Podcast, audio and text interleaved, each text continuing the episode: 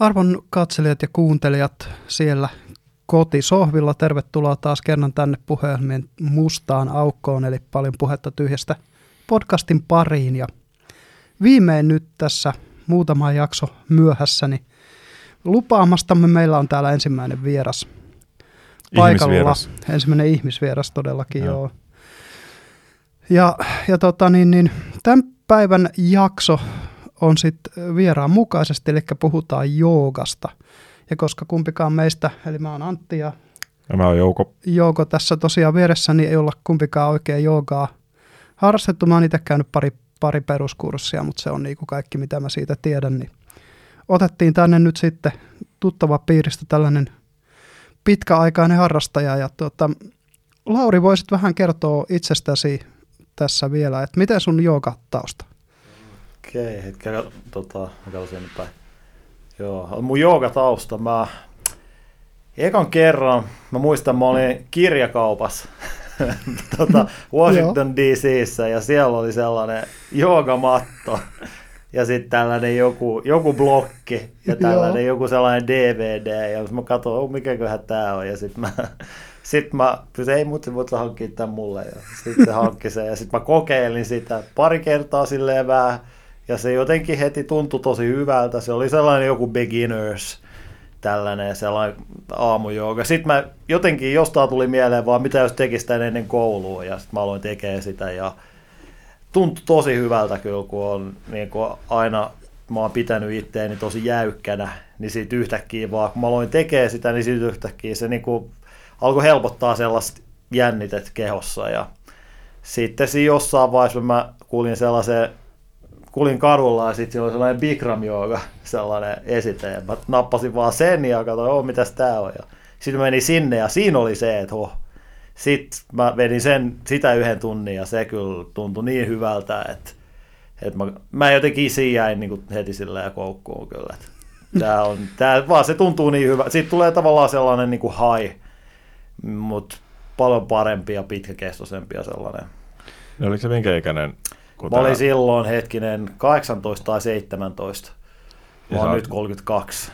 Et sä oot nyt niin kuin 14 vuotta suurempi. Mutta siis et, täytyy sanoa, en ole ihan yhtä mittaisesti, että on ollut, on ollut pitkiä taukoja, ja, niin kuin vuosien taukoikin. Et, et, tota, Mutta nyt, ja oikeastaan viime vuosikin vähän, vähän sellainen pätkivä, ja tota, mutta pikkuhiljaa tänä vuonna nyt niin palailee siihen, mutta mä oon siis ollut, oli sellainen kyllä kolmen neljä vuoden jakso, että ihan joka päivä melkein. Et, et, se on sellainen, se aina vähän kulkee mukana, ja mä palaan siihen ja menen pois, mutta kyllä se niin pysyy aina mukana kyllä.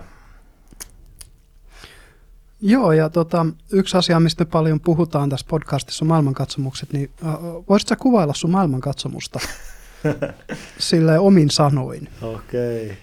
Toi heitettiin heti aika paha kysymys. Saat käyttää Mut, niin monta tai vähän sanaa kuin haluat. No ei, mä yritän, mitäs mä saan, mä yritän pitää tätä jotenkin lyhyenä, mutta mulle siis ehkä se mun perusarvo on just se niin vapaus. Vapaus olla oma itsensä ja ilmasta omaa itteensä ja se tavallaan mulle vähän niin kuin mun se yhteiskunnallinen sopimus on, että et mä, mä, se alkaa, mä hyväksyn itteni, mä hyväksyn sellaisena kuin mä oon, mä hyväksyn sut sellaisena kuin sä oot. Ja sitten jos se menee myös toistepäin, niin kaikki on harmonisempaa. Et mulle se, niinku, se lähtee siitä just, että ja just se, mikä on tärkeää, että sellainen niin kuin sananvapaus, sivistynyt keskustelu, sellainen, että pystyy myös, että on sellainen ympäristö, että pystyy ilmaiseen asioita eri tavalla oma, niin kuin omasta näkemyksestä ilman, että tulee sellainen sellainen hirveä maalitus tai mikä tällainen, että mm. et ei olla missään Pohjois-Koreassa, vaan just nämä niin tämmöiset, mun mielestä nämä hyvät, nämä länsimaalaiset, länsimaalaisen sivilisaation arvot on aika, aika solideja kyllä. Että sellainen just se sit oma vastuu itsestä, omasta elämästä. Mm-hmm. Periaatteessa voi tehdä mitä haluaa, mutta sitten pitää ottaa siitä vastuu.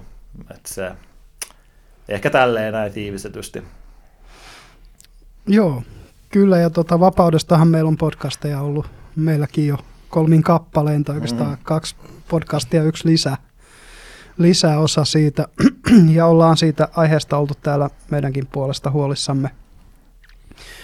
Ja tosiaan, näet sä, että tuo jooga olisi vaikuttanut tuohon tohon sun maailmankatsomuksen muutokseen jollain tavalla, että et tota, olisiko, onko siinä jo, joku kytkentä siihen vapauteen?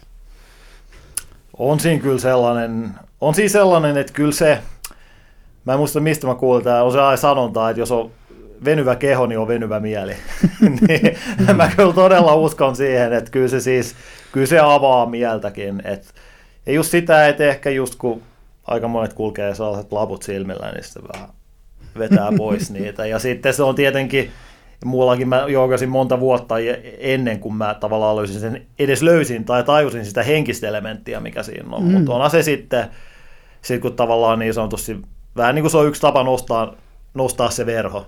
Ja sitten tavallaan sit hän näkeekin aika paljon ja onkin aika laaja maailma yhtäkkiä. Eli vähän niin kuin tie ulos Matrixista. Vähän tavallaan joo, kyllä. Joo. Onko se, onko se tavallaan Tää, olet varmaan huomannut sitä, että kun joogaa, niin tavallaan se jossain määrin just vähän niin kuin tyhjentää mieltä ja silleen, että se, se, se tavallaan, ainakin itse kun mitä mä oon siis vähän joogaillut, niin siinä on, siinä on vähän sellainen, että se niin kuin, jos on sanotaan, että jos on huolia ja murheita, ja sitten kun sitä joogaa tekee, niin se tavallaan niin kuin se, se vaan niin kuin, vähän niin kuin vaimentaa niin kuin sitä semmoista, sanotaan, jos on, varsinkin jos on sellaista negatiivista olotilaa, niin onko, onko se huomannut vähän niin kuin sen tyyppistä sitten omassa joogaamisessa? Joo, siis todellakin kyllä se, ja sehän on sitä, koska just ne henkiset jännitteet saattaa olla jännitteitä kehossa, niin sitten kun sä teet sitä, yleensä ne usein, no niitä on tosi monen tyyppisiä joogia, mutta yleensä siinä on just se idea, että se avaa, sä niin kuin venyt ja tavallaan parhaimmillaan se kehittyy venyvyyttä, voimaa ja kestävyyttä samaan aikaan. Et kyllä se ehdottomasti, ehdottomasti että et kun sä teet hyvän setin aamulla, niin sä oot paljon chillimpi koko päivän ja sit just asiat ärsyttää tai harmittaa vähemmän ja, mm. ja silleen, että kyllä se Eli taas ja rentouttaa. Se on meditatiivinen kokemus samalla. On se joo, se on meditatiivinen kokemus, vaikkakin siis, vaikkakin siinäkin pystyy joskus niin kuin, se vaatii vähän sellaista läsnäoloa myös, että sä voit tavallaan miettiä, miettiä mitä mä teen tänään ja mitä tapahtui eilen. Ja, et, et se, se niin kuin, sehän automaattisesti tulee päälle, mutta sitten niin kuin tavallaan se, se antaa sulle mahdollisuuden siihen, että se, sun pitää itse kuitenkin tarttua siihen. Mm. Ja onko se, sulla on nyt vissiin aamuisin pääasiassa teet tota, Joukat. Yleensä aamuisin joo, ja, ja, siis, ja nythän mulla on vähän silleen, mä oon myös tämä treeni mukana, ja sitten maalaaminen, e, koska sekin voi oikeastaan kumma kyllä olla joogaa, koska se koko pointti on siinä, että se, on, niinku, se sanahan tarkoittaa jotenkin yhteyttä, mm-hmm. ja sä voit hakea yhteyden tosi, mon, tosi monella tavalla, tota, tosi monella tavalla, että ja siis pelkästään oikeastaan puhdas meditaatiokin. Mm. On niin kuin sekin oikeastaan sitä, mitä ehkä ihmiset ei, ei, ei taju miettiä, on se, että ne, ne asanat, se mikä mm. ihmiset mm. lännes mieltää joogaksi, on vaan oikeastaan niiden pointti on siinä, että ne rentouttaa sun kehon, että sä voit olla meditaatiossa. Että oikeastaan sitten se tavallaan se korkein yhteys on sitten se, kun sä oot tosi syvässä meditaatiossa. Että kaikki muu tavallaan niin kuin valmistaa sua siihen tai vie sua sinne pisteeseen. Että Jota... No itse tuosta voisi, jos sopii jatkaa, koska sä sanoit tämän, ens, ensin mainitsin Bikram Joogan siinä alussa, ja nyt sanoit just ton, että, että kun me lännessä vähän niin kuin nähdään ne asanat, eli ne on ne asennot, hmm. mitä siinä joogassa otetaan, että se on niin kuin se jooga. Mutta mut itse asiassa intialaisillahan se on jotain ihan muuta. Ja, ja tota, niin, niin, kuinka paljon sä oot sit tutustunut tähän koko tavallaan filosofiseen tai teologiseen kehykseen, mikä, mitä se jooga oikeastaan on, ja oot se miten syvällä sitten mm. semmoisessa ajatusmaailmassa? Oon mä siis jonkin verran, mähän kävin tämän opettaa koulutuksessa 2019, siinä me sit, sanotaan, en mä, on niin kuin, en mä voi sanoa, että mä oon supersyvällisesti tutustunut siihen, mutta siis on kuitenkin käynyt kolme viikon kurssin ja lukenut, lukenut pari hyvää kirjaa ja vähän tutkinut itse, niin oma Bhagavad Gitankin aika monta kertaa lukassut läpi. Ja, ja vähän joogasutria oikeastaan pitäisi lukea enemmänkin, että siinä on tosi paljon, mutta mut en mä, niin kuin, en mä, mä en pysty, mä vaan on tullut siihen, mä en pysty olemaan mitään tavallaan uskontoa tai, tai lahkoa tai mitään tällaista, että siinä on, ja vähän oikeastaan joogasutrissakin on yksi semmoinen, yksi tosi hyvä sutra, mä en nyt en millään muista, mutta siinä just mm-hmm. jotenkin sanotaan sitä, että, että kellään niin kuin sä et voi seurata pelkästään yhtä asiaa tai yhtä totuutta, tai että sun pitää, se on niin kuin se, sun pitää itse vaan löytää, sun on pakko itse löytää se, se sun oma tie, että se, että nämäkin just on sellaisia, ne voi viedä sua oikeaan suuntaan, mutta ei ole mitään sellaista, että on tosi monia tapoja niin nähdä näitä asioita ja moni niin kuin vaikka kundaliini jooga tai hatha jooga, ne on kaikki vähän erilaisia tapoja, mutta ne on just erilaisia teitä siihen yhteyteen. Vähän niin kuin sillä, että Eli kaikki tiet vie Roomaan. no käytännössä. Tässä tapauksessa Kanges Virralle ehkä. Käytännössä, mutta... joo, käytännössä. Ja se on just, että just pitää itse löytää se, mikä, mikä itteen puhuttelee. Ja on tosi, mon, tosi, tosi, tosi monta tapaa tehdä sitä. Ja sitten ja sit niinku just myös, niin, tosi monen tyyppisiä. Et se on sit, tavallaan siisti juttu. että sit kaikille on jotain. Hmm. Joo. Noihin joogatyyleihin me voitaisiin jossain vaiheessa mennä, mennä vaikka vähän syvemmällekin niihin, mitä sä oot esimerkiksi kokeillut ja muuta, muuta mutta ehkä me jätetään ne tuonne loppupuolen suositusosioihin. Osioihin, tota, tosiaan itsekin olen jonkun verran tutustunut intialaiseen ajatteluun ja toi just mm, niinku, että tavallaan kaikki totuudet on vain puolitotuuksia, niin sehän on sellainen niin kuin egyptiläisen hermeneutiikan tavallaan sieltä myös hebrealaiseen ajatusmaailmaan periytynyt, periytynyt ajatus. Että just se, että ei voi olla tavallaan niin kuin just tuommoista, mitä sanoisi, yhtä totuutta, joka määrittäisi koko sen, koko sen elämänkatsomuksen. Ja tota, se on oikeastaan niin kuin hauskaa, että Intiassa ja sitten toisaalta niin kuin Egyptissä, jotka on ne kaksi semmoista isoa sivilisaation kehtoa päädytty joskus yli 3000 vuotta sitten hyvin samanlaisiin laisiin ajatuksiin, niin, niin tota, onko sulla näkemystä muutenkin, että joka tavallaan on se sellainen niin kuin täysvaltainen hengellinen tie, koska, koska me varmaan kaikki tässä jollain tavalla tunnustetaan se, että se, siihen ei ole semmoista yhtä kaikille sopivaa tietä. Kyllä se on ehdottomasti sellainen yksi tapa, ja, sille, ja jos, ja ei, niin kuin, ei, ei mulla ole mitään, olen mäkin tehnyt kaiken näköisiä rituaaleja ja tällaisia, tällaisia juttuja, ja ne on ihan hyviä, ne on ihan hyviä, ei niissä ole mitään vikaa, ja, itse, ja en ole itse asiassa ollut Intiassa, mutta jos menisin, niin ehdottomasti menisin johonkin, vaikka johonkin, johonkin ashramiin sellaiseen, mm-hmm. niin kuin olisin pari, joku pari viikkoa siellä varmaan, ja tekisin sitä silleen, että onhan se silleen, se, mutta koska en mä, siis tavallaan se hyvä juttu joogassa, että sähän voit tehdä sitä myös silleen ihan kokonaan ilman sitä henkistä elementtiä. Että mm-hmm. sähän voit tehdä sitä pelkästään rentoutuaksesi ja sä saat siitä silti tosi paljon irti.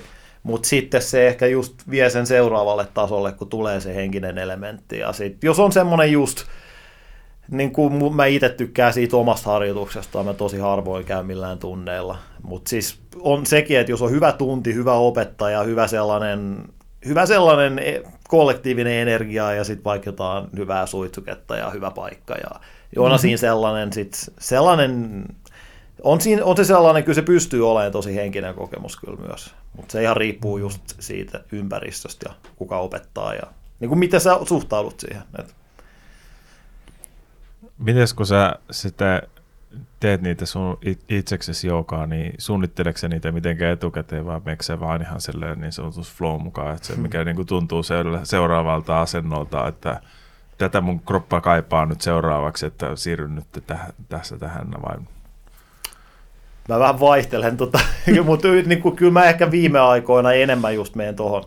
Mutta sitten mulla on sellaisia, siis on tosi hyviä tällaisia miljoona tällaista DVD tai video, tai mä tosi usein myös teen sellaisten mukaan. Mä katson, mm. okei, okay, tämä näyttää hyvältä, ja sitten ehkä just mä huomaankin siitä jotain, mitä mä en ollut ennen huomannut, tai löydän jonkun uuden asanan tai uuden niin semmoisen kombon, silleen, että se vähän vaihtelee, mutta niin kuin, ja, niin, ehkä nykyään enemmän itsekseen. Että mulla on sellainen oikein, vähän sellainen oma runko, mistä, mikä sopii mulle just.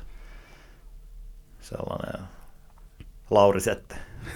Onko se muotoutunut tässä vuosien aikana ja elää, elääkö se vieläkin? Se elää, tavalla? se elää koko ajan ja siitä kun lyhyitä versioita ja viiden minsan versioita 20 tunnin, se, ihan vaan miten paljon aikaa haluaa pistää. Eli viidessä minuutissakin voi tehdä joogaharjoituksia. No joo, siis voi, ja siis täytyy, mutta täytyy ihan rehellisyyden nimissä sanoa, että mä just ehkä, just viime, varsinkin niin kuin viime vuonna, ja nyt ehkä en tänäkään vuonna ole, että mulla on vähän kun mä oon niin paljon, mä oon nyt löytänyt sellaisen tosi vahvan teke, mä maalaan vesiväreillä, niin jotenkin ehkä mä oon siirtänyt sitä enemmän siihen, että sitten se, saat, se mun asanaharjoitus saattaa olla tosi lyhyt. Tai sitten joku päivä mulla saattaa jäädä kokonaan tekemättä se, mutta mut yleensä mä kyllä aina meditoin ainakin. Että se on se, se on se, se, se semmoinen niin kuin ainakin semmoinen pohja, mutta mut tota se, se ihan just riippuu päivästä ja sitten joskus, että mä saatan, mä saatan tehdä töitä ysiin ja sitten maalata neljä tuntia, viisi tuntia, sitten mä herään, mulla on työt kymmeneltä ja sitten mä en ehkä tee siinä mitään, sitten mä teen ehkä se vasta illalla, että se niinku ihan riippuu vaan. Mm. Et mä, en, mä ennen olin tosi, tosi sellainen tiukka itselleni siitä, mutta nyt mä oon vähän chillimpi, että mä ja just se mulla on prioriteetti nyt tämä, että mä kehityn maalaamisessa. Mm. Että se on se. Onko kuinka, kuinka pitkään niin kuin pisimmillään sitten niin kuin yhtä, yhtä mittaan niin kuin tehty tota asanoita? Tai... No mä olin, mä olin Meksikossa, mä olin kilpa, kilpailuryhmässä, niin silloin kyllä tuli tehty joku hemmetti, eka, eka se perus Bikram, joka tuli puolitoista tuntia, sitten sellaiset sitten sellainen kolmen tunnin harjoitus siihen päälle. Ja sitten siinä on, mä, myös oli sellaiset niin kuin edistyneet, edistynyt Bikram-sarja, joka on myöskin, se on joku kolme tuntia. No niin. se on niitä päiviä ollut. okay. Miten joogassa kilpaillaan? Niin, se on hyvä kysymys. Ja se on vähän sellainen, se on vähän sellainen ehkä kyseenalainen, No se on, no se on vähän, se on tavallaan, se on vähän niin kuin, siis, niin kuin tämmöinen tota, voimistelukilpailu, vähän samalla mm-hmm. idealla. Siinä on ihmisiä, jotka katsoo, tuomareita, ne katsoo, että miten puhtaasti sä teet ne asanat, että onko sulla ja niin, se on vähän, sitä arvioidaan niin kuin tällaista voimistelusuoritusta. Et se on sellainen, mä en, tii, mä en muista, ei se taida olla vielä olympialaisissa, mutta sitä oltiin vähän niin kuin viemässä. Et, ja se on sellainen, okei, okay, tai tavallaan miksei, mutta mutta mä luulen, että, että se voi tavallaan olla vähän vaarallinen juttu just siinä, kun jos sä, koska Jooga sanoo aina se todellinen mahdollisuus, että sä y, niin kuin ylivenytät niin kuin mm. yli sen sun rajan, niin jos sä tavallaan haluat päästä johonkin ja sun keho ei ole valmis siihen, niin sit sä, sä saatat hyvinkin niin kuin teloa itsesi oikeasti. Mm. Että se, sen takia se, mä en ehkä itse nyt just en ehkä itse te- menisi enää siihen kilpailuun. Tai ehkä menisin, mutta sitten menisin niin kuin tosi paljon rennommin ja sillä, että et eihän se, ei silloin mitään väliä. Voitat se kisan vai et. Mut mulla, oli Meksi, mulla oli kaveri siellä, joka oli vi- Meksikon viidenneksi paras. Aivan. Niin sä oot asunut aika monessa maassa elämässä aikana. Aika, Kyllä. Tosiaan, ja jooga löytyy sitten niinku alun perin Yhdysvalloissa ja mm-hmm. sitten kilpailit Meksikossa. niin, no oikeastaan mä, mä ilmoittaudun liian myöhään, mä itse sitten ikinä kilpailu, mutta Aivan. mä olin siinä Niin sä olit joukkueessa kuitenkin siellä Meksikossa. Joo. joo. Joo. Kyllä, kyllä. Joukkue jooga. joo, jooga joukkue silleen. Kyllä. Sehän se jännä, tota, saa nähdä, jos Intia jossain vaiheessa pitää kesäolympialaiset, että päästään, päästäänkö me näkemään tätä joogaa sit siinä vaiheessa olympialajinakin, mutta ei ole ihan ensimmäinen, mikä tulisi mieleen, se on pakko myöntää. Mutta tuossa mikä tuli mieleen oli se, vähän niin kuin toi, että sanoit, voimi, vähän niin kuin voimistelut niitä asentoja ja asanoita arvioida ja näin, niin siitä tuli myös mieleen kyllä toisaalta nämä katalajit, eli nämä niin itsepuolustuslajit, jossa tehdään liikesarjoja, jotka perustuu siihen karatesta esimerkiksi kataversioon. Mutta ehkä taido on sellainen, mikä on, on sehän, tunnetumpi. Joo, tai sehän oli myös jännä. Mitä muuta? Mä en muista, olisiko se viime olympialaisissa, kesäolympialaisissa vai missä olikaan, kun tota, oli joku karatematsi ja sehän joku tyyppi oli sitten niin kuin monottanut vastustaja kunnolla tuohon rintaan ja se oli pudonnut sitten niin selälle. Ja, mutta se diskattiin sitten se, kuka sen potkas, koska karatessa ei saa oikeasti potkasta vaan että sun pitää mm. osaa hi- himmata sitä sun potkua. se on niin siis kuin, pistekarate on se laji. Niin. On siitä ottelukaratekin ja siinä saa kyllä. Joo, joo, mutta, että, mutta, mutta pistekarate se ei niin, saa. Niin, joo. Että se on siellä jännä, että, että, mieltää niin kuin enemmän semmoiseksi kamppailulajiksi, mutta että sitten onkin vaan tuollaista. Ja kyllähän noissa kamppailulajeissa on näitä meditatiivisia elementtejä. On, monessa, on, on. Tai ei kaikissa, mutta monessa on niitä ja etenkin näissä perinteisemmissä japanilaisissa ja tai, tai kun se on taas se, se just se Tysonin se, että, että everybody has a plan until they get punched in the face, vai miten se nyt oli. Joo, suunnilleen noin. niin, niin, niin, että jos tavallaan, että se, että se on koko ajan suunnittelet jotain, niin eihän se toimi vaan, että kyllä sun pitää niin kuin vaan Niin siinä niin tilanteessa pitää pystyä elämään. että- Joo.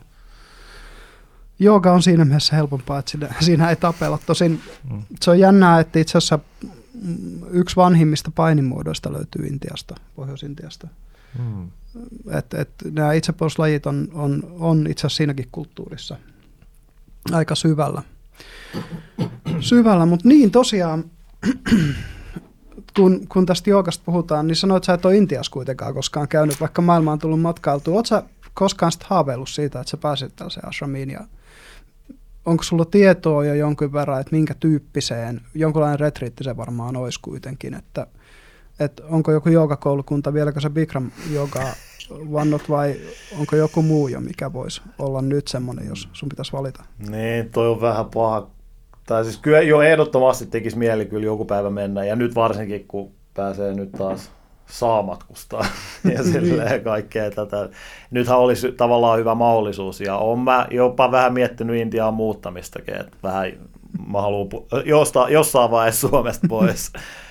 niin tota, ja kyllä joku sellainen, siis sehän olisi ihan ideaali, että se olisi joku pieni kylä keskellä ei mitään, semmoinen, semmoista mä itse hakisin just, että ja siis näissä, no Bikramhan on nyt, Bikram on, Bikramilla valitettavasti kyllä vähän, vähän tota, miten voisi sanoa, nousi kunnia vähän päähän, että se, sehän on nyt, mä en tiedä mitä, sehän on, silloin siitä oikeastaan Netflix-sarja on tehty siitä, että Joo. miten hirveä se oli, että Oliko siis se joku perustaja?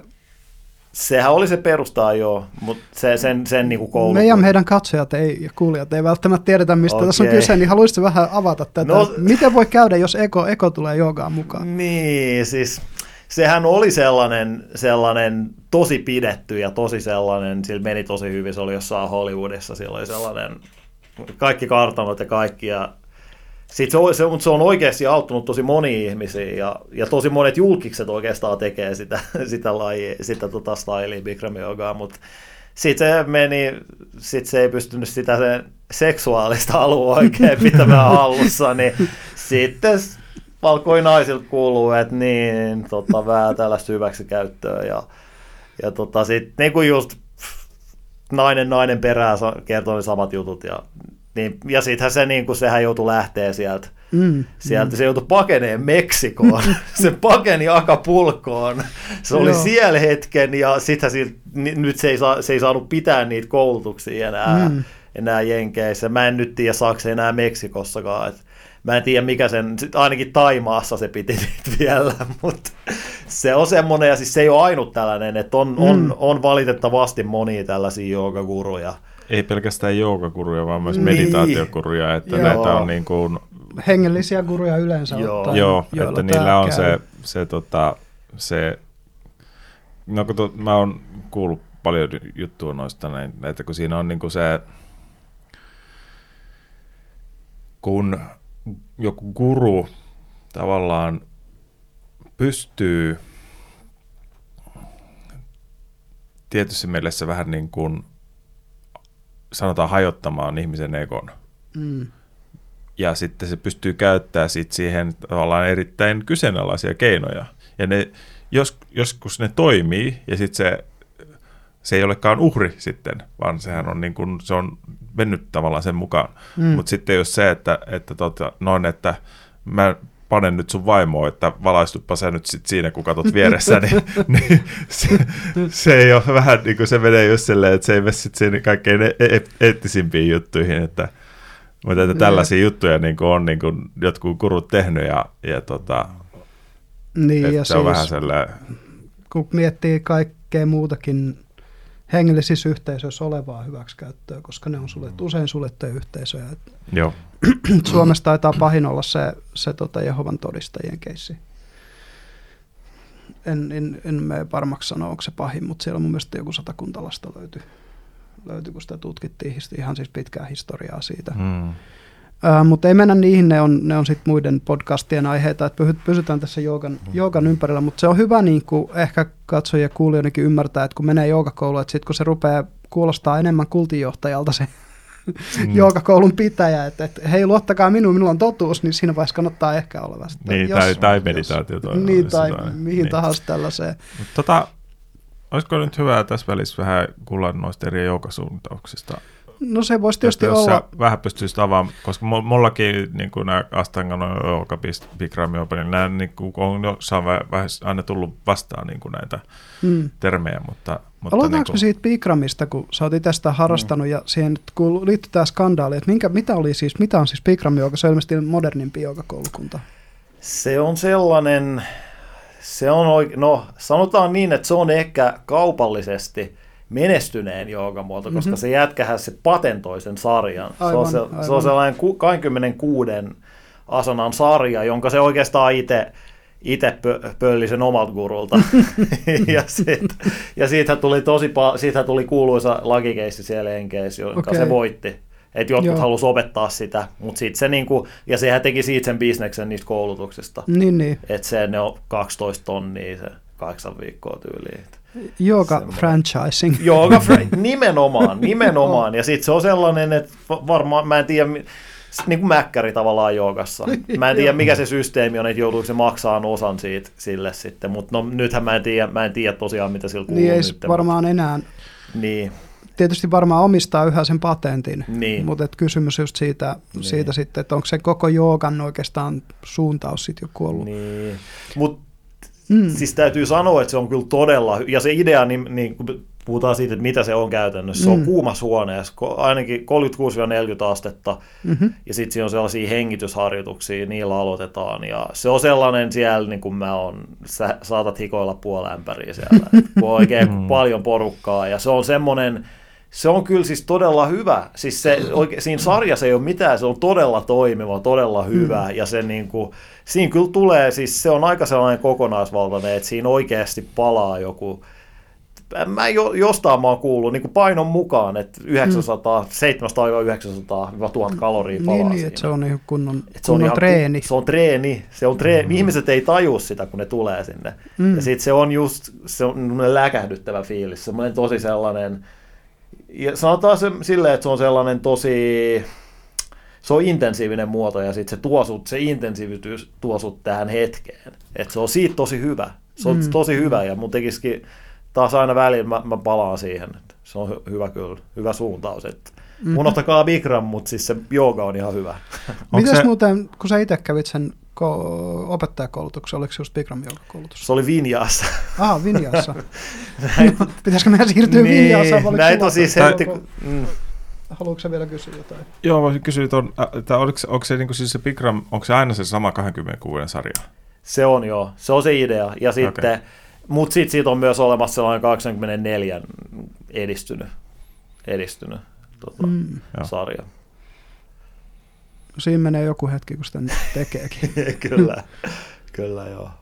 Mutta niin, mitäs sitten tämä Vinjaassa? Tää vi- no, Mä en ole kuullut itse esimerkiksi, koskaan kuullut koko nimeä, niin joo, nyt, nyt olisi no hyvä siis tietää, mistä Vinjaassa flow on käytännössä sama asia. Et se on sellainen, se idea on siinä, että sä, et sä, et sä liikut koko ajan, sä liikut asanasta mm. toiseen, ja oikeastaan se vinjaassa tarkoittaa, se on se perus oikeastaan se, niin kuin, äh, se idea on se, että sä meet se on semmoinen liikesarja, se tarkoittaa oikeastaan sitä, että sä meet mm-hmm. sen läpi, niin kuin se perusaurinkotervehdyssarja, ja sitten sä meet jonkin asanaan, sitten pysyt siinä, sitten sä palaat sen vinjaasan kautta toiseen mm. asanaan. Ja se on se, oikeastaan sehän, en nyt mene sanoa, että milloin tämä on just, tämä on vähän just hämäriä, että kuka nämä keksi, milloin mm, nämä syntyy mm. ja tälleen, mutta sehän, se Vinjassahan lähtee oikeastaan tästä Ashtangasta, niin kuin mun käsittääkseni, Joo. koska siinähän on just se, ja se on sitten semmoinen myös, ää, niin kuin joissain näissä koulukunnissa on sellaisia niin kuin sarjoja tasojen mukaan, että siellä mm-hmm. on se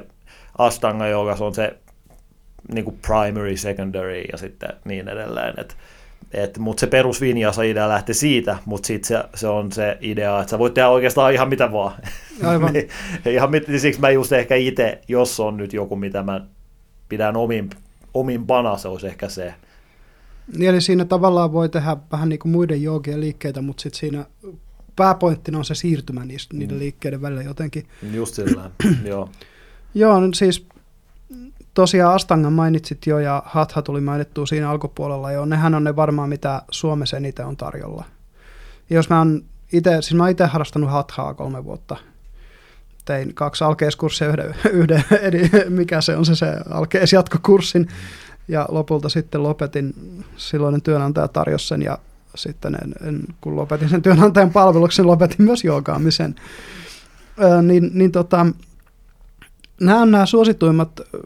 Astanga ilmeisesti on jollain tavalla dynaamisempaa kuin se hatha. Hatha on aika semmoista, että siinä pidetään niitä as, asanoita aika kauan. Kyllä.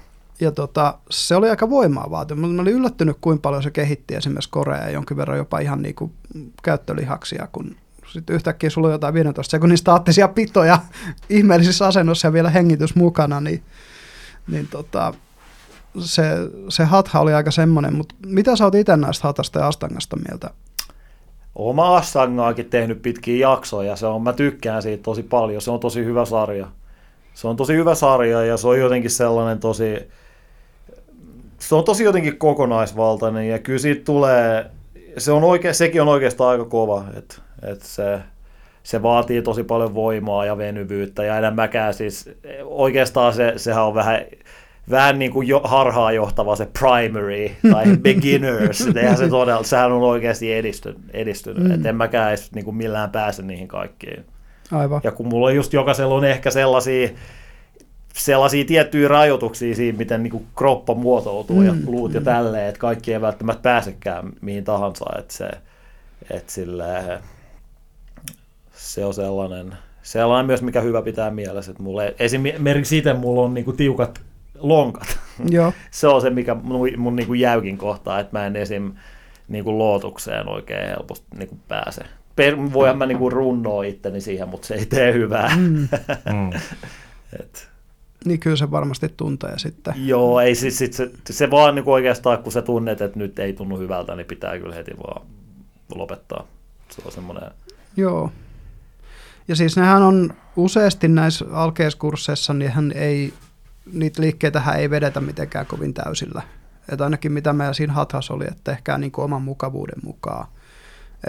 Tämä on se niin kuin tavoitetaso. Se oli vielä hauska, meillä oli semmoinen 72-vuotias nainen opettamassa sitä joogakurssia. Ja sitten siellä oli niin kuin, pääosin porukka oli 30-40 Vantaan kaupungin työntekijää. Ja se oli vaan niin hyvä, kun se oli venyvin tyyppi siellä huoneessa, on se 72-vuotias nainen, joka pitää sitä kurssia. Kaikki, kaikki niin 30 ollaan siellä silleen ihan tönkkönä. niin siitä tulee jotenkin hauska, mutta Jookas, kun sanoit, että sullakin oli niin kuin lähtenyt kuitenkin, sitten kun rupesit tekemään, niin se venyvyys paranee. Niin se kuitenkin, ja mä huomasin se itsekin siinä hatas jossain määrin, että kyllä se niin kuin teki sitä. Niin, niin varmaan ei kannata luovuttaa, jos ei niihin asentoihin pääse heti alkuun. mm, ei todellakaan. Ja, sillä, mä, ja mä olen suurin osa, suurin osa ihmisistä pystyy venyyn paljon enemmän. Ja se on vaan just sitä, että siinä pitää löytää sellainen, sellainen jotenkin sellainen hyvä piste, että se tuntuu, mutta se ei satu. Mm. Että kyllä se niinku saa tuntua, mutta just se, että se ei saa mennä kivun puolelle. Ja kyllä se sitten, kun tavallaan oppii oleen siinä ja hengittää siinä, niin se on se, missä niinku se aukeaminen tapahtuu. Ja sit se on pikkuhiljaa jokaisen niinku oman kehon mukaan. Mutta kyllä se ihan varmana, vaikka minkä ikäisenä aloittaisi, niin kyllä se sitten kyllä siitä lähtee aukeamaan. Sitten kun siirtyy, sit kun, niin kun jos on se vähän sitä, että sä saat sitä, mitä sä laitat siihen, että jos sä laitat siihen puolitoista tuntia päivässä mm. pari kuukautta, niin kyllä se sitten Niin näkyy sitten nopeasti. Kyllä se näkyy nopeasti. Joo. Joo. Mm. Mutta suuri osahan varmasti menee kurssille, että se on se kaksi kertaa viikossa, Mm. just joku puolitoista tuntia. Mutta musta sekin on ihan hyvä. hyvä. Ja tota, siis joogan historiahan on tosi, mm, niinku, mm, olisiko se 3-4 tuhatta vuotta niin kuin kirjoitetussa, 3000 vuotta ehkä kirjoitetussa tiedossa. Ja ne vanhemmat joogasuutrat on jostain sieltä. Jotain sellaista, en mene Joo. takuuseen. Ja tota, sit varmaan niin kuin kansanperinteenä vielä vanhempi. Oletko sä miten paljon tähän joogahistoriaan itse asiassa tutustunut, että mistä se on lähtenyt? Ja, Joo, en ole kyllä kovin paljon. Et, Joo. et, tota, mä oon lähinnä ju- just vaan itse tehnyt sitä. Et mä en ole, en ole kyllä, siis on, on ihan varmaan ne jotain ihmisiä, jotka tietää siitä tosi paljon, mutta mä itse siis... Ää, no mä oon just näitä joogatekstejä, näitä, näitä mä oon kattonut, mutta en mä sitä historiaa ole sit. Ja ehkä niin kuin pitäisikin, se olisi ihan hyvä idea jossain vaiheessa, mutta mut tota, se on mielenkiintoista. Ja, silleen, mm. et, ja sekin on niin kuin mikä tahansa histori- sellainen historiallinen keskustelu, se on silleen kiistelty. Ei siinä, siinäkään. Toki, toki. Ei. Ja siis sehän oli siis Brahmin kasti, joka sitä mm. teki, eikö vaan? Eli tämä niin kuin pappien ja muiden, niin. muiden tällaisten, kun Intiassa on ollut pitkään kastijärjestelmä. Nykyisinhän se on laiton, mutta, mutta tuota, ilmeisesti kulttuurissa elää vielä aika syvällä. Niin jo. Kaikesta päätellen. Öö, mitä sä tiedät, siis sanot, mainitsit tuon Pakavat Kidan siinä. Mä luulen, että vai oliko ne joogatyylejä vielä, mitä pitäisi käydä läpi? Mietitään niin, no on se ehkä semmoisia yleisiä. No yin yoga on nykyään Joo. myös, se on aika suosittu täällä myös. Kerrotko, mitä on yin yoga? se, se on vähän, siinä on niinku kiinalaisia vaikutteita, että siinä, okay. siinä käytetään tätä kiinalaisen niinku meridiaanien systeemiä mm. ja siinä on oikeastaan niinku näissä, niinku monissa näissä tyyleissä, niin siinä on ehkä niillä asanoilla vähän eri nimet, että on joku lohikäärme ja jotain tällaista. Et tota, ja se, siinä on se idea, että sä pidät sitä yhtä asanaa tosi pitkään, joku ko, mm. niin kuin vähintään minsa, ehkä jopa kymmenen minsaa, mutta viisi kolme minsaa, ja sitten niin mm. että tehdään tosi vähän niitä, mutta sitten pysytään tosi pitkään. Joo, mä oon joskus erehtynyt jotain niin joogaa tekemään ja nyt tästä lähtee osaan välttää sitä, kun en ole aikaisemmin tajunnut, että kun siis joo, se on ollut ihan karseeta olla joku minuutti jossain alaspäin katsoessa koirassa silleen, että. Joo. ei ole ollut herkku. Ei varmasti. Mm. ja tota, mitäs tota, mietin näitä vielä, no kundaliini mainitsit mm. kanssa, sehän on sitten käsittääkseni jonkinlaista energiaa että siihen liittyy nämä chakrahommat ja tämän tyyppiset aika, aika käsittääkseni integraalisti sen kundaliini-filosofiaan.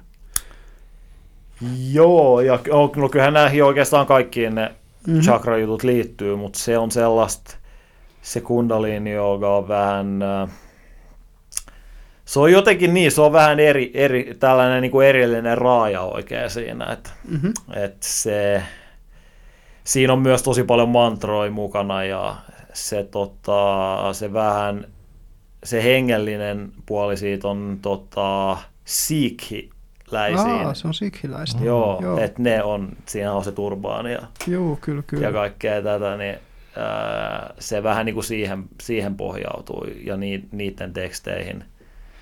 Ää, et se, se on tosi ihan siisti suuntaus myös, se on tosi dynaaminen. No ja siinä on, että ne useat asat, no saattaa olla liikkuvia, että sä liik- niin. toistat jotain liikettä tai, tai tälleen. Mutta sekin kyllä, ja sitten just se, ide, se idea on, että sä herätät sitä kundaliini-energiaa, mikä on mm. siinä. Niin kuin monet, niin, että se on se tavallaan se sun elinvoimas. se on tosi hyvä siinä, että se tuo kyllä, se kyllä piristää ja herättää aika hyvin. Mm. Joo. Se on tästä kundaliini-jutusta kuullut, että se on se, mikä menee siellä just sakroja pitkin, se mm. kaksi se Ida ja Pingala, ne joo, joo, joo, ne... ja Shushumnako se on sitten joo, se keskellä menevä, niin kuin, että se, se vähän niin kuin muistuttaa jonkunlaista DNAn kaksoiskierrettä se joo. niiden, tai, tai sitten kadu se on sauvaa toisaalta joo. täältä niin kuin egyptiläis-kreikkalaisesta perin, hermesperinteestä sekin on jännä, että nämä toistuu nämä tietyt mm. symbolit, symbolit siellä tota, näissä jutuissa. Mutta siis kundaliini, toi on jännä, mä en ollut tiennyt, että se kuuluu itse asiassa, että se liittyy tähän sikhiin, sikhien mm. meininkiin, mutta mut se jollain tavalla makes sense, koska nehän on aika, sikhithän on aika erikoinenkin porukka. Mm. Just se, että miehet, miehiltä taisi olla kielletty hiustenleikku, jos mä en ole ihan väärässä. Ja sen takia ne mielestäni pitää niitä turbaaneja, että niillä on niin sikana niitä mm. hiuksia, että ne on saatava sinne alle jotenkin. Vai oliko se niin, että niiden uskonnolliset johtajilta oli kielletty hiusten leikkuu, että tavanmiehet sai vielä leikata jopa. Ja, ja sitten tota, Sikheillähän on tämä, nehän on kaikki kasvissyöjiä, tai se uskonnon mm. mukaisesti olisi tarkoitus, mm. ne on kaikki kasvissyöjiä. Ja että ne on ollut aika monesti niin kuin, jakamassa ilmasta ruokaa, tai niillä on näitä tällaisia, että sikhitemppelit jakaa kodittomille esimerkiksi Jenkeissä, ja ne tekee hirveästi tämmöistä niin kuin lähialueen ää, tota, niin, niin hyvän tekeväisyyttä. Samoin kuin niillä on niitä videoita, missä ne tekee lumitöitä ja mm. muuta, muuta musiikin tahdissa ja kaikkea. Ne on, ne on aika omanlaisia porukkaa. Käsittääkseni ei käytä päihteitä, tai siihen uskontoon kuuluu, että ei saa käyttää päihteitä. Mm. se tietysti, tietysti niin kuin erottaa sitten, mutta toi kundaliini on sellainen, että mä voisin siitä kertoa yhden tarinan, minkä meidän yhteinen ystävä Vesa kertoo, jos muistat. Vesa on kanssa pitkäaikainen joogaharrastaja tuttava piiristä, niin hän kertoi, että siis Kuopiossa oli kundaliini-opettaja, joka sitten vaan vei sen touhun ilmeisesti niin yli, että se loppujen lopuksi äh, tota, tappo kaksi pientä lastaan ja itsensä lopulta jonkunlaisessa niin kuin hengellisessä psykoosissa, tai näin sen arveltiin jälkeenpäin, että se olisi ollut. Eli, eli puhuttiin näistä, että voisi kysyä, että onko jooga vaaratonta, niin ei se, ei se varmaan täysin vaaratonta, niin kuin ei ole mikään muukaan. Ja niin. tietysti aina voi sanoa että, tai kysyä, että onko siinä esimerkiksi ollut päihteillä osansa, koska piirissä kuitenkin jonkun verran niitä, niitäkin käytetään, eikä ainoastaan alkoholia. Kyllä. Et, et, tota, miten se meni, että tota, Chai Charas ja Chapati. Niillä, jotka tietää. Joo, joo, on siinä, niin, on siinä aina tuollainen, sehän on just sellainen, koska se tavallaan saattaa avata niin nopeasti, mm.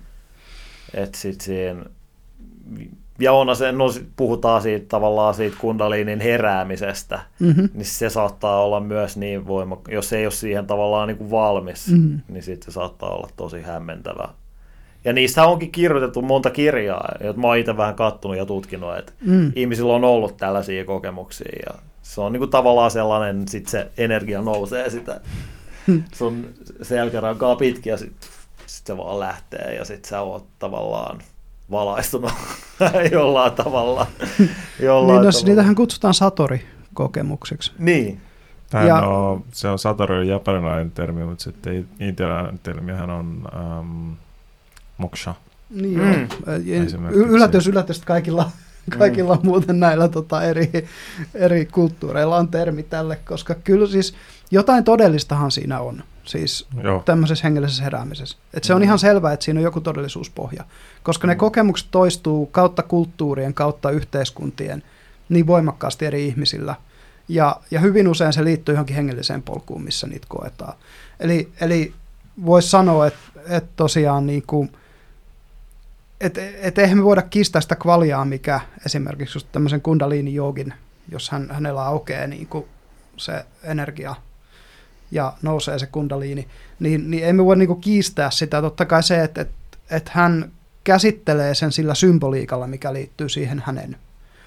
Että sitten taas niin kuin joku, joku juuri buddhalainen meditoija voisi sanoa, että mä valaistuin tai, tai sen harjoittaja tai, tai kokee sen niin kuin sillä sanalla.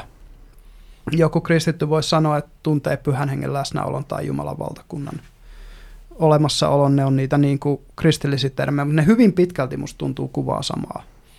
Mm. Ja toi tavallaan toi, että voi tulla vähän niin kuin psykoosia tai jotain, niin sehän on meditaatiopiireissäkin niin kuin ihan olemassa oleva käsite, että siihen liittyy näitä tällaista depersonali, depersonalisaatio ja muita tämmöisiä juttuja, mitkä on sitten että ihan oikeasti niin kuin kaivataan sitten ammattilaisen apua usein, mm. usein, usein sitten niissä, niissä tapauksissa. Joo, etenkin jos sille ei ole käsittelykehystä. Koska siis itsekin tämän tyyppisiä kokemuksia ollut ja ne ei ole siis, ne on ollut väliaikaisia.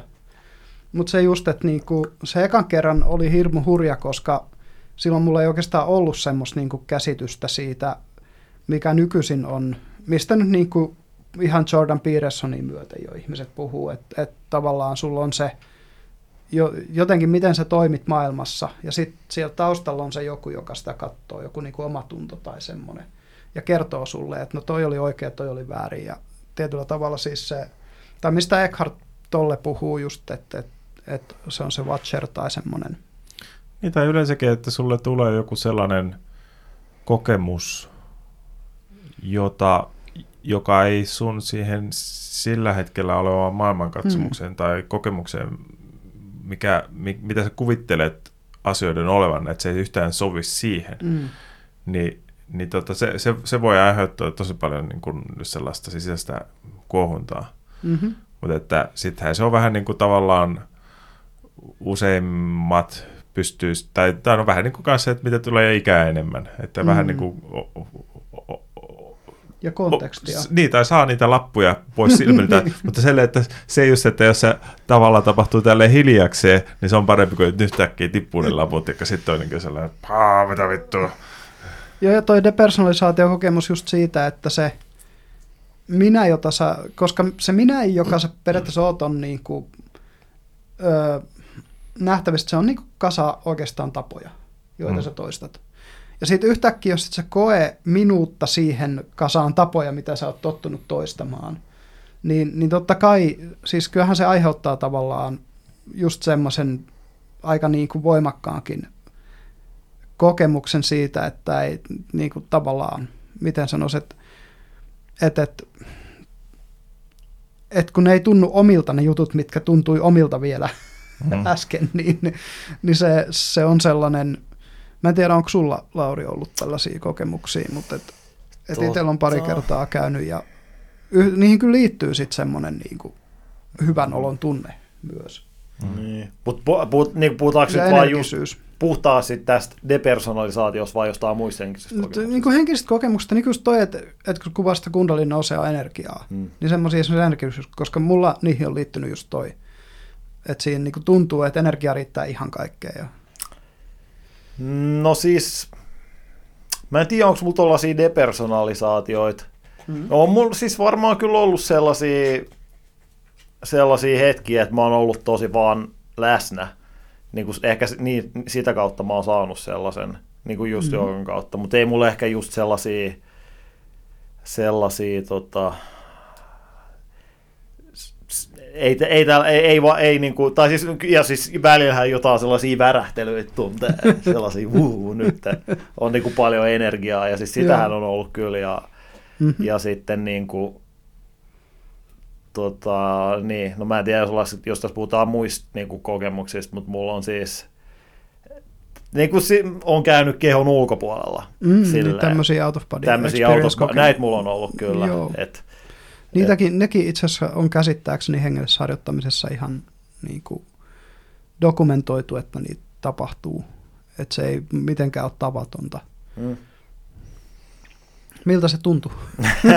no se, aika jänni, siis ja mulla on siis, kumma kyllä, mulla on semmoinen, mulla on sellainen tietty, nyt niin kuin just viime aikoina, mulla on sellainen tietty meditaatio, jonka, kun mä oon tehnyt sen ja sit niin kuin mennyt vähän lepäämään, sit mä oon niin kuin melkein tosi usein käynyt, mutta siis se eka kerta se oli sellainen kyllä, mitä, se oli siis semmoinen, kun mä olin Madridissa, Joo. ja sitten mulla kävi sellainen, sellainen, mä kaaduin portaissa ja löin kyynärpään. Okay. Sitten mä en pystynyt tekemään joogaa aamulla. Mm-hmm. Sitten mä tein, mä päätin, mutta okei, mä tein vaan pitkän meditaation. Sitten mä olin silleen, mä makasin, sitten mä olin silleen polvet, polvet koskia silleen, että mä mm. nukada. Mä laitoin jonkun sellaisen, jonkun, med, jonkun rei, reiki mm-hmm. tällaisen soundtrackin päälle. Ja sitten vaan, sit vaan mä tunsin, että niinku, pff, mä menin sellaisen mustan, mustan tunnelin läpi, sellainen pyörivä fiilis. Ja sitten siis ja sitten se oli niinku sellainen niinku sellainen ihan fyysinen tunne, että, lei, mm. että on jossain leijuu. Ja, sille, ja sitten mä niinku kävin jossain, mä en nyt ihan muista, jossain satamassa. Ja, okay. ja sitten mä tiedän, jossain vaiheessa mä olin sen kämpän sisällä. Joo. Mä tiedän, mä olin sen kämpän sisällä ja mä kattelin mm. sitä isäntää ja, Joo. ja, tota, ja koiria. Ja, ja sitten niinku, ja sit mä muistan, että jossain vaiheessa mä vaan tulin, mä kyllä olin, niin kyllä se niin kuin joku pari tuntia oli. Et se on ehkä okay. yksi niistä mun syvimmistä. Että et, mutta se oli sitten, että jossain vaiheessa oli vaan pelkkää mm. mustaa, mutta jotain niin siitä sit on jo melkein, se on 2017, jo, mm. jonkin verran Aivan. aikaa, mutta siis semmoinen sata, satama ympäristö, sen mä muistan, että mä olin siellä talossa ja sitten sit mä tunsin sen, että mä niinku menin siihen sänkyyn. Oliko tälleen. ne muuten tuttuja ympäristöjä, jos saa kysyä? Aine, missä mä kävin? Niin. Ei ollut kyllä, paitsi se Eli, talo. Niin, niin, että sä et ollut siellä satamassa käynyt niin kuin en ollut. fyysisessä elämässä? En ollut, en okay. ollut, en ollut. Et siis... Eli Eli joku niinku ihan uusi kokemus. Ihan Koska tuosta voisi niinku spekuloida mm, tota, ilmiöä, out of body ilmiöä, meinaan, niin niistä just siis joissain mysteerikouluissa esimerkiksi, niin kun, kun, kun meditoidaan, niin ihan yksi niin kuin harjoituksen muoto on harjoitella sitä out of body menemistä. Ja, ja tota, se ilmeisesti on ihan todellinen ilmiö sinänsä, siitä vaan väitellään vähän, että onko se niin, että kun se tuut tavallaan out of body, että se on itse asiassa sukellus sun omaa alitajuntaa. Ja, ja sä itse asiassa koko sen ajan ö, vähän niin kuin valveuneksit, vähän niin kuin oot pitkässä lucid unessa, jossa voit sitten tehdä oikeastaan melkein mitä vaan.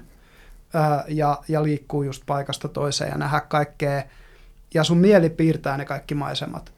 Ja sitten tietysti toinen koulukunta on sitä mieltä, että se on aito ilmiö ja että et on esimerkiksi joku energiakenttä tai tietoisuuskenttä, missä me voidaan liikkua, liittyy esimerkiksi tuohon panpsykismin käsitteeseen, että tavallaan, että meillä on niinku yhteistietoisuus ja sä voit tavallaan olla siellä yhteistietoisuudessa ja nähdä niitä paikkoja.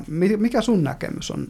Oletko sä oikeasti out of body vai niin. nä, onko se enemmän niinku sun omaa, omaa mielenmaisaa, mitä sä näet? Tuo on tosi hyvä kysymys. En, en ole ikinä miettinyt, koska siis Siis mun mielestä se voisi hyvin olla kummin päin vaan. Mm. Siis oikeasti, koska siis kun mulla on nyt niin kuin jonkin verran, ja just siis kumma kyllä, just se yksi meditaatio, mitä mä oon joskus tehnyt, tai pari sellaista Joe Dispenza, niin sen jälkeen mm. jotenkin sit on, niin kuin mulla on joskus silleen, että mä oon että okei, okay, mä nyt menen vähän lepäämään, ja sitten mä niin kuin, niin kuin mä tunnen heti, että okei, nyt mä joko tipun sängyn läpi tai nousin katon läpi. Okay.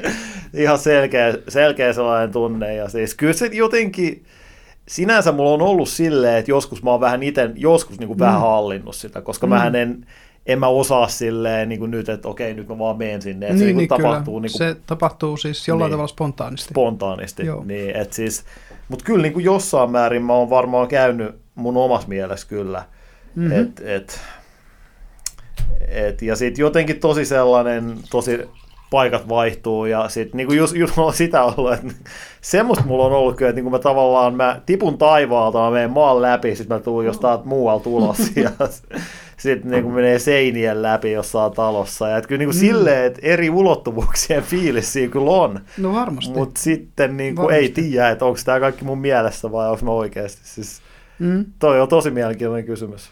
No se on, se on mielenkiintoinen kysymys munkin mielestä just, ja sen takia mietin, mietin sitä sulta kysyväni, koska näistä mainitsit. Ja, ja tota, kun vieläkin niin kuin, no me on puhuttu, meillähän on tietoisuudesta puhuttu ja, ja niin kuin Jouko puhui, että, että panpsykismi yhä enemmän tuntuu niin kuin hmm. jotenkin järkeen käyvältä. Että et, jollain tavalla tämä on, ja kun mullakin on niin kuin pitkään jotenkin ollut se näkemys, että tietoisuus on primääriä materiaalle. Et, et niin kuin, mutta mutta hyvä kysymys, että mitä se sitten tarkoittaa. Ehkä se mulle niinku tarkoittaa niin enem, enemmän sitä, että, että materiaalinen maailma muodostuu, tai ainakin se havaittu materiaalinen maailma muodostuu aika pitkälti, pitkälti niin kuin siitä tietoisuudesta, eikä niinkään mistään fyysisesti olemassa olevasta, tavallaan, että se järjestäytyy tietynlaiseksi. Ja, ja tosiaan, nämä on, nämä on avoimia kysymyksiä, ja näihin, nämähän on sellaisia, mihin tieteen on oikeastaan mahdoton vastata. Et jonkun verran on tehty niin kuin tutkimusta näistä haastattelututkimuksia ihmisistä, jotka, jotka on käynyt kuoleman. Siis ne, ne on kliinisesti kuollut ja ne on tuotu takaisin, takaisin tyyliin vaikka minuutin sisään. Ja niiden tarinat on aika huimia, että mitä siellä on näkynyt ja muuta. Ja se on, on usein, että ihmiset, jotka käy läpi tämmöisen near-death experiencein, niin niistähän tulee usein uskonnollisia. että et vaikka ne ei olisi ennen sitä ollut. Toisaalta hyvin monet, jotka kokeilee psilosypiinisieniä, niin niistä tulee, tai ne, ne kuvaa sitä uskonnollisena sitä kokemusta, ja niistä usein tulee hengellisempiä ihmisiä yhden kokeilun niin, jälkeen, tai... jopa, jopa kliinisessä ympäristössä tehdyn Niin, niin siis puhutaan mystisenä kokemuksena tai just hengellisenä mm. kokemuksena. Että... Jep. Joo. Ja just näitä, että, että ihmiset lopettaa tupakointia ja muuta, että, niinku, että se, se aiheuttaa niinku ihan aitoja muutoksia, muutoksia tosiaan. Ja, ja se just, että, että monethan nämä niinku henkiset koulukunnat ja monet joogakoulukunnathan on tosi päihdevastaisia itse asiassa. Ja, ja sanoo just, että päihteet häiritsee sitä. Sitten voisin kuvitella, että Intiassa on niitäkin joogakoulukuntia, mihin se Charaksen niin, polttaminen vähän niin kuin kuuluu olennaisena osana. Mm. Ja mitä mä niitä intialaisia tyyppejä, mähän sitten olen käynyt Intiassa, niin tuota, se koalla näin, niin ne oli kyllä aika sellaisia vähemmän, vähemmän hengellisen johtajan ja enemmän, enemmän pilvidealerin oloisia ne sadhut siellä, että tota, ei siitä vaan niin pää, jossain kohdalla siis tietysti, kun se on sellainen paikka kuin se on, niin. Mutta totta kai siis se on niitäkin sadhuja, jotka ei polta ja jotka mm. oikeasti meditoi ja joogaa ja pitää näitä ashrameita. Ja, mutta niitäkin on tietysti joka lähtöä. Ja kyllähän nyt varmaan niin kuin nuorille hippihenkisille tyypeille just sellainen, että ne menee johonkin ashramiin, missä sitten aamu, aamu aloitetaan sillä yhteisellä jointtiringillä ja muuta, niin se voi olla houkuttelevaa tällaisille ihmisille, mutta ehkä niin kuin hengellisyyttä hakeville se ei ole se ykköspaikka. Mm. Joogahan on jännä, siis mun on sanottava, tota, mulla on yksi tuttu, joka on viettänyt useamman talven joogaopettajana Balilla. Ja ö, sillä hän pystyy esimerkiksi, kun sä puhuit just siitä, että haluat muuttaa joskus pois Suomesta, niin jossain tuommoisessa paikkaa, missä käy paljon tällaista niin kuin, kohtuu varakasta, mutta kuitenkin tällaista vähän niin kuin hippi tai, tai New Age-henkistä porukkaa, niin joogaopettajat on aika kysyttyjä siellä. Et, siitä, siitä vinkkinä mm. Balille joogakoulua pystytään. Mm. Hyvä pointti. Mulla on 300 tuntia oikein, eli vähän niin kuin enemmänkin kuin se perus. Mm. Eli sä oot käynyt, käynyt sitä opettajan koulutusta? Joo, se on, se on semmoinen jatko, pieni Joo. jatko. Joo. Aivan. Kyllä, kyllä. Mitä muuten, pakko kysyä, että siis kun, sul, kun on niin perusjoogakurssit ja sitten on tuo opettajan koulutus, niin kuinka paljon sä näkisit, että siinä oli sulla esimerkiksi sitä harjoittamista takana ennen kuin sä menit sinne opettajakouluun? No olihan mulla siinä, kun se oli 2019, niin, niin oli siinä käytännössä melkein 10 tai 11 vuotta, vaikka ei nyt ihan yhtämittaisesti, mm. niin kuin mä mm. sanoin, mutta et, mutta sitten se oli sellaisia, jotka, jotka oli juokannut viikon, jotka just. tuli tekemään sen. Et se on vähän se, jonka kautta mä kävin sen. Niin mm. se oli se idea just, että kaikki vaan pystyy tekemään sitä. Ja se oli sellainen tosi niin kuin inklusiivinen. Joo. Et, et, Mutta kyllähän siinä totta kai, jos haluat olla hyvä opettaa, niin ei se niin kuin sun pitää itse opiskella tosi paljon. Ja se, sehän on vähän niin kuin enemmänkin sellainen alku. Ja sitten mm. se on, että sulla on jonkinnäköinen käsitys, koska toihan on just siinä siitä paha, että ei ole oikein sellaisia yhteisiä standardeja. Mm. Et, et, et, tota, niin no, on, kaikilla koululla on varmaan niin, omat. Niin, niin. Et, et se on vähän just, että voi olla joita, jotka on käynyt jo koulutuksen, mutta ei sit oikeastaan paljon tiedä. Et mm. se on, kyllä, kyllä se on totta kai, se, se tulee sitten kokemuksesta, että sä mm. tiedät ja sitten sä osaat vähän lukea ihmisiä ja, sillä, ja suunnitella sopivan tunnen ja niin poispäin. Et. Niin, eli voisiko sanoa, että se sama oikeastaan niin kuin Robert Greenin masterista se 4000 tunnin opettajasääntö, että et, et 4000 tuntia niin sä oot valmis opettaa 10 000, niin sä oot oikeasti niin siellä mestaritasolla, niin pätee joogaankin monella tapaa. Aika lailla, aika lailla joo.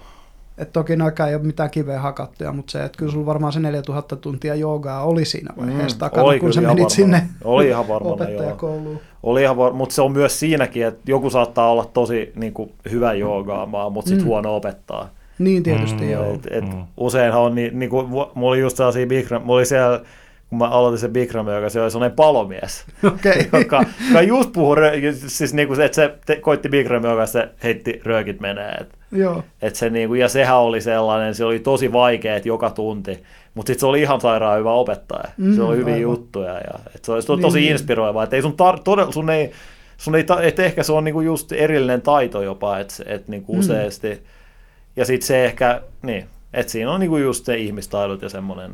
Mm, mm. Jonkunlainen karisma ja, niin. ja just se, että mm. osaat ottaa sen porukan. Ja... Täsmälleen. Kyllä, kyllä. Joo, se on, se on kyllä. Sopisikohan tuohon se ö, lausahdus, those who can't teach. niin, siis niin voisi kuvitella, että ne Jookan alkeetkin, että jos sä opit tuossa Bigramissa vaikka sen 26 sarjan, niin sitten kun sä osaat sen tehdä tavallaan riittävän hyvin, että sä voit demota sen, hmm. niin että sit, sit sä oot tavallaan, oot kuitenkin tietyllä tavalla valmis opettaa. Ja totta kai nyt voisi kuvitella, että toi Bigram on tollainen, että jos se on sellaista fränkkäritohua, hmm. niin, niin sittenhän se on, että kuka, kelle se sitten myy niitä, niitä hmm. oikeuksia, niin se myykö se niitä ihan kelle tahansa vai? Et kun sit joissain joogakoulukunnissa käsittääkseni siis sä et saa edes opettaa, noin niin kuin et saisi opettaa, tai sinne niin kuin tavallaan säännöt olisi semmoiset, että sun pitää käydä jossain Intiassa joku koulu ja, Ja monethan näistä Suomen niin kuin esimerkiksi Astanga ja Hatha-opettajista, niin nehän käy just tämmöisissä ashrameissa niitä koulu, koulu, koulu, koulu, koska nehän on, nehän on satoja vuosia vanhoja. Tänä Astanga ei ole niin vanha, Hathahan on satoja vuosia vanha. Et niillä on niinku ne perinteet, että sitten siinä on joku ashrami, jossa ne on joogannut jostain 1600-luvulta asti suunnilleen samalla tavalla sitä hathaa. Mm. Että sillä että käynyt joku lyhyt opettajan koulutus jossain Suomesta ja sitten mene sinne ja mm. nää, niinku, niin ihan varmasti siinäkin on tavallaan ero. Ja just toi, että miten, et just, just niinku, että miten pitkä jonkun jooga suuntauksen just juuret tai miten syvällä ne on. Koska Astangahan on periaatteessa niin dynaamista hathaa monella tapaa. Ne, nehän ei ole hirmu, nehän on aika samanlaiset ne tota, ö, liikkeet, mitä siinä tehdään, ja aika samassa järjestyksessäkin, jos en ole ihan väärin käsittänyt. Niin, niin tota, mutta yllät, sanotaan, että yllätyksenä mulle tuli se lihaskunto homma siinä, kun itse aloitin, että, että olin odottanut, että se on sellaista kevyttä venyttelyä, mutta sitten se hatha joka oli itse asiassa aika rankkaa lihas, lihaskuntoliikuntaa. Näistä jo, jo varmaan nämä pääasialliset on tässä käytykin läpi niin tota, jos sun pitäisi suositella aloittelijalle, että mihinkä? no, se vähän on myös mitä hakee. Mm-hmm. Et sille, et jos haluaa, niin tosi useille muille sopii se yin yoga tosi hyvin. Joo. Jos haluaa vaan silleen, tavallaan niin rentoutua, jos haluaa vaan rentoutua ja haluaa mm. vähän päästää painetta ja, ja silleen just vaikka mm. niin perjantaina esimerkiksi, työviikon jälkeen, niin se on kyllä tosi hyvä. Ja se on sellainen, se on semmoinen hyvä paikka niin kuin pysähtyä tavallaan, koska sit, siinä tavallaan tulee, niin kuin sä sanoit, että sä olet kokeillut, ei, ei oikein, et oikein tykännyt, mutta siis sehän on, sehän saattaa tuntua tosi pahalta, mutta se on sit tosi hyvä se, siihen, että sit, kun sä mm. keskityt siihen hengitykseen, niin sit se vie sut pois niistä huolista ja niistä kaikista. Et se on tosi hyvä. Ja sitten sitten tota, no se Bikram Yoga on ehkä vähän rankka. Mm. Et se, jos, se saa, ei oikeastaan, jos varsinkaan, jos sä haluat jotain rennompaa, niin älä mene sinne. Mutta jos sä oot treenannut ja silleen sä tykkäät siitä, mm. niin mene ehdottomasti siihen, koska siitä tulee, se on treeni. Joo. Niin. Ja sitten se, no se Ashtanga, sekin on ihan jees, ehkä se käy ihan aloittelijoille, mutta joku mm. tällainen niin kuin, joku tällainen vapaa flow ehkä, Joo. tai Vinjaassa, niin kuin se on sama asia, niin mä menisin ehkä johonkin sellaiseen. Et, et, ja just katsoo siinä, että yleensä niissä on sille aloittelijoille tai kaikille mm-hmm. tasoille. Ja jos on hyvä, vähänkään hyvä opettaja, niin sit se aina, sä voit aina tehdä niitä eri tavalla niin kuin sun kehon venyvyyden ja tason mukaan. Aivan. Et, semmoinen joku rento flow. Joo, mä oon varmaan tykännyt eniten kanssa niistä just noista flowsta. Se, että kun mennään niin kuin sen hengityksen mukaan. Mm. Joo että hengityksen mukaan vaihdetaan niin kuin asentoa tai, tai niin kuin mitä siinä, niin ne on tuntunut kivoimmilta oma, oma, oma. Että mä, että mä, nyt, kun mä oon semmoisen netti, nettipalvelun kautta tota joukaa harrastanut, niin mitäkään mä se jonkun, en mä nyt varmaan sataa kertaa ole sitä käynyt, mutta kuitenkin niin kuin jotain kymmeniä kertoa varmaan, niin, niin just varmaan ne flowt on ollut sitä kaikkein mieluisimmat itselle.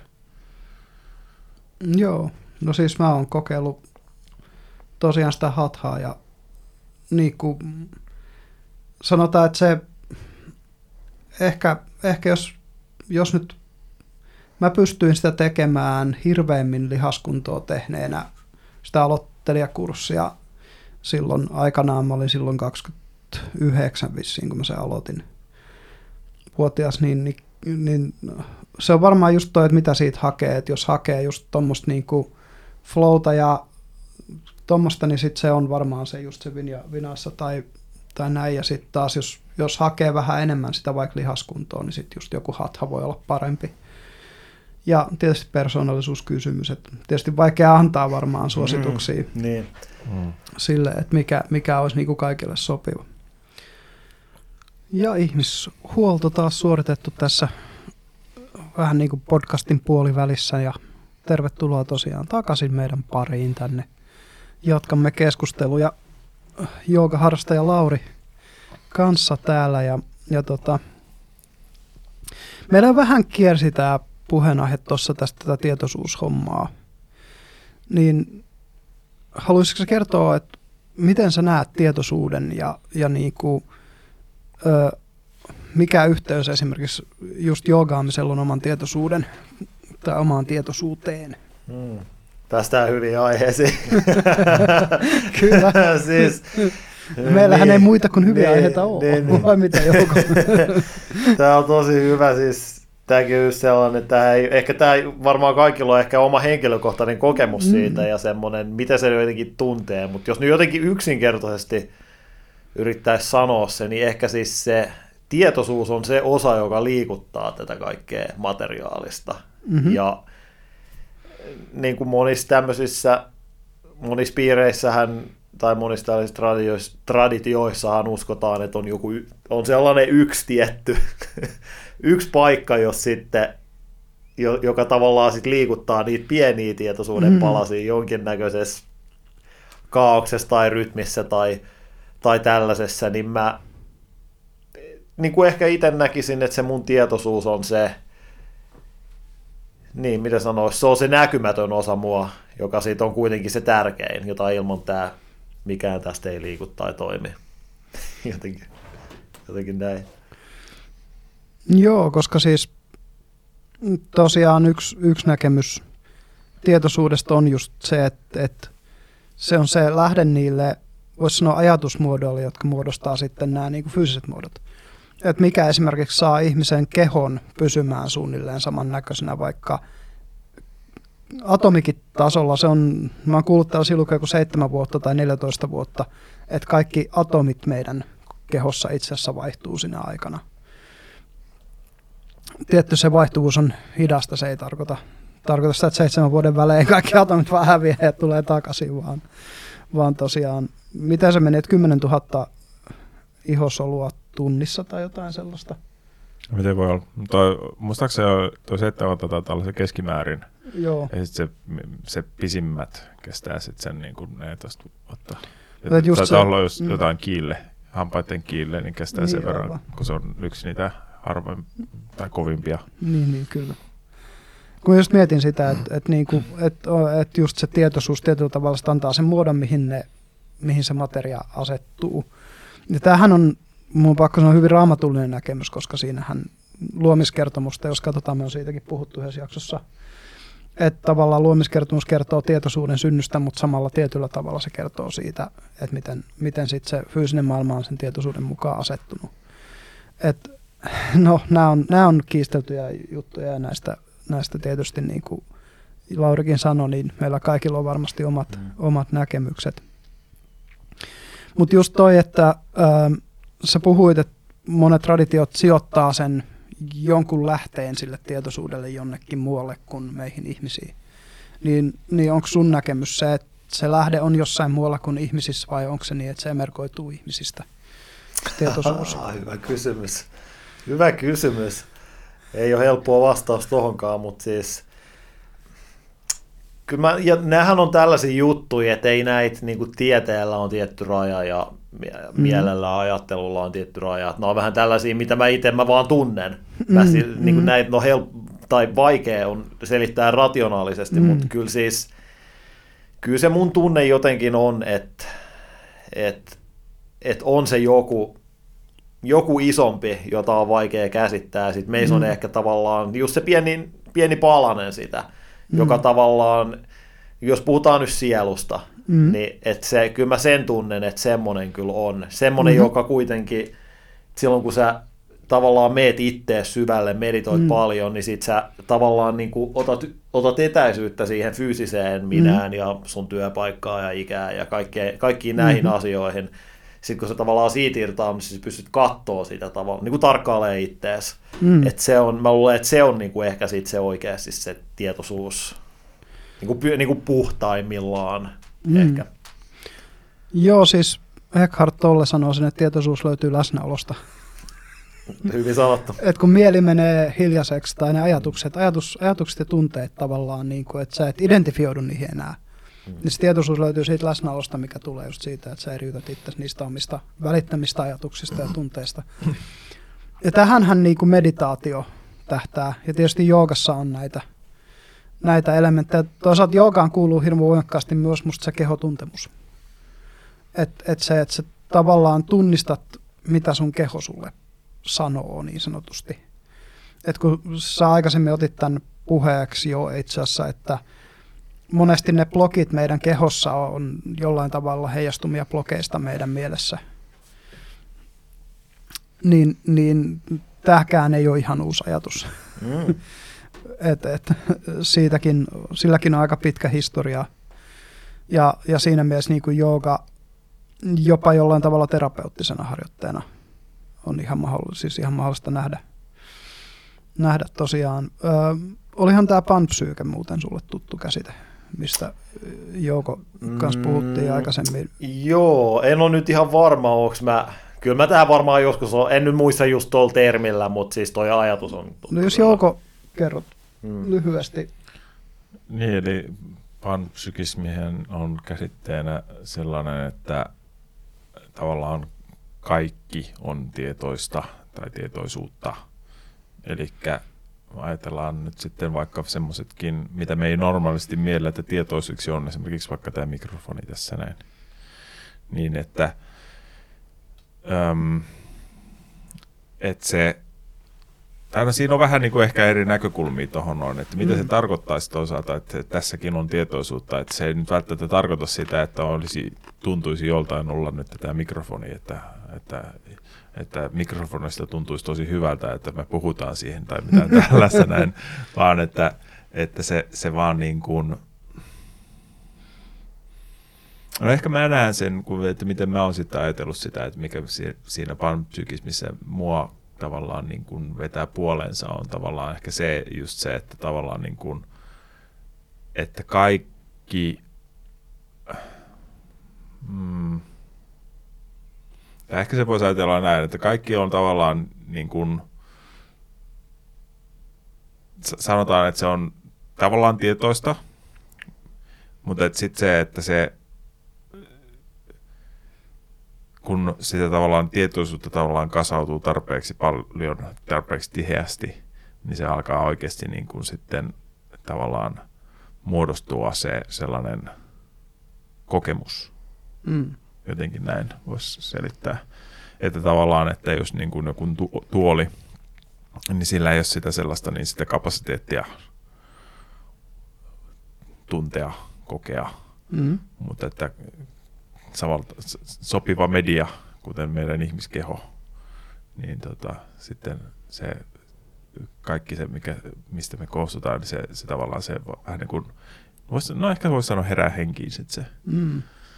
Kun siis tos, toihan on yksi, mistä panpsykismissa just puhutaan, että et niinku just se tietoisuuden lähde ei ole ihmisissä, vaan se jossain muualla. Ja sitten taas ihmiskeho on jotenkin niin hyvin tuunattu antenni tai, tai vastaanotin, että se pystyy en... ottaa sit siihen osaa siihen, siihen tietoisuuteen paljon syvemmin kuin mikään muu.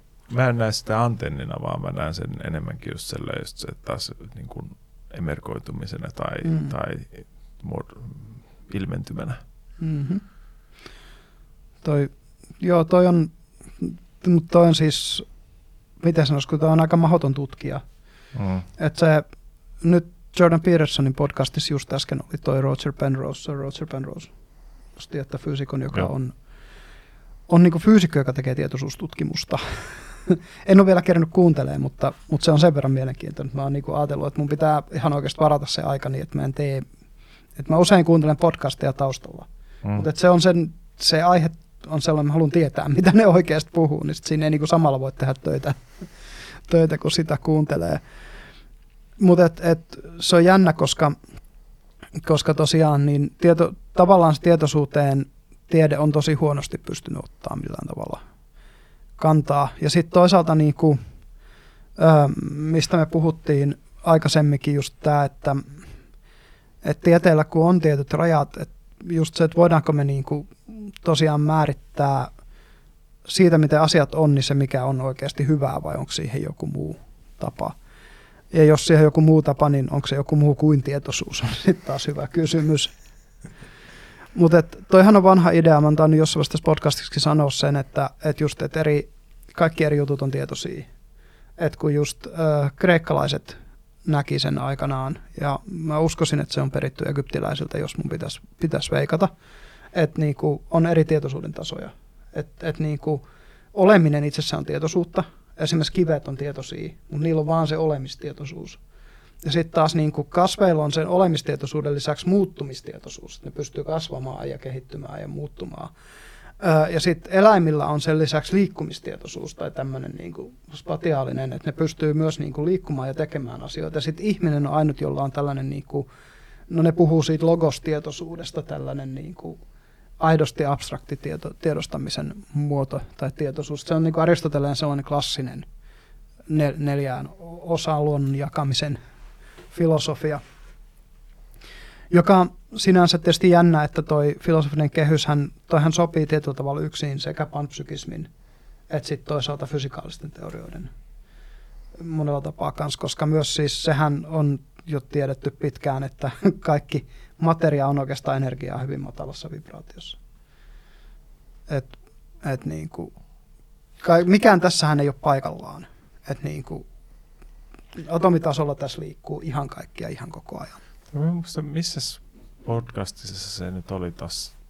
Tota, mä mainitsin mun mielestä sullekin siitä, mm. kun oli tämä joku panpsykism tyyppi. Se oli, aa, se oli tota, Sean Caronin podcastissa. Joo. Niin, tota, se vaan puhui siitä jännässä vähän niin kuin, ää, mä en muista miten se sen kuvas, mutta että tavallaan niin kuin, että tietoisuus on, no se, se ei käyttänyt sitä termiä, mutta se vähän niin kuin viittasi siihen tyyliin, että kuin tietoisuus olisi vähän niin kuin yksi ominaisuus. Eli ajatellaan, että meillä on joku hiukkanen, että mm. sillä on massa ja sillä on nopeus ja sillä on tietoisuus. Aivan. Että et se olisi niin kuin luonnon perusominaisuus tietyllä Joo. tavalla. Jotenkin noin, tai, tai itse, itse asiassa ihan kun se olisi puhunut ehkä enemmän vielä siihen tyyliin, että toihan se massa ja öö, liike mm. tyyliin on sitä tietoisuutta. Mm. Et, mä, mä, mä en ihan muista, miten se puhui sitä, mutta kuitenkin se oli jännä, jännä, jännä se, kun se puhui sitä. Jep. Et noi on, ja nämä on niin veteen piirrettyjä viivoja vielä toistaiseksi, koska ei, ei niistä ole niinku tosiaan tutkimusdataa. Mutta sitten taas niinku kaikissa näissä, mitä sanoisi hengellisissä harjoitteissa, niissä nykyisin nimenomaan aika usein puhutaan tietoisuustyöstä esim. meditaatiossa. Ja voisi kuvitella, että modernissa muodossa joogissakin, joogassakin puhutaan. Että ja sitten taas just nämä, niin kuin, että miten, miten erottelet käsitteet sielu, henki ja tietoisuus toisistaan? niin, niin, toi hyvä kysymys. Sielu, henki ja tietoisuus. Et jostain syystä ne on käsitteet on muodostunut. Mm. Ja ne on muodostunut aika monessa eri... Niin kuin... mm.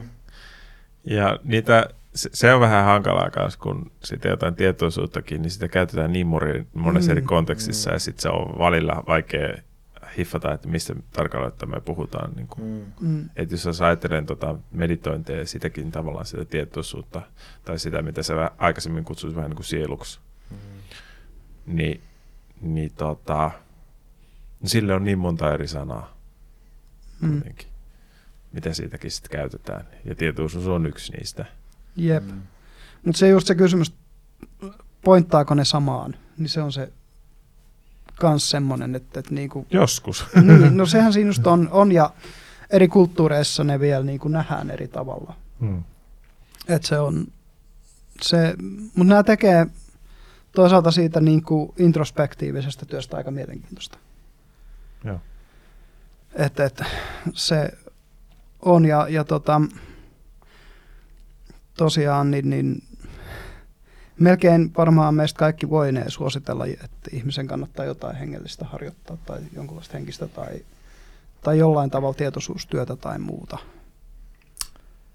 Kyllä se niin on, koska kaik, kaikilla on autopilotti mm. ja se on sellainen, Kyllä.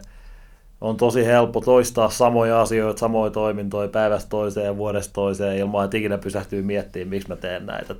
Ja ja sitten tavallaan, ja sehän, on, ja sehän jotenkin mun mielestä tässäkin ajassa näkyy, että, että sitten jos, jos, ei hallitse, jos sä et hallitse sun omaa mieltä, joku toinen hallitsee sun mieltä. Mm. Ja sitten saattaa miten luulla, miten vaan olla, mä oon vapaa ja mä teen mun omat päätökset, mutta kuka, se tyyppi, joka ohjaa sun mieltä, pystyy ohjelmoimaan, sun tekee ihan mitä vaan. että se, se on oikeastaan aika vaarallistakin just nykyaikana elää silleen siinä Hmm. niin kuin, tiedo, Mm. tiedostamattomassa tilassa.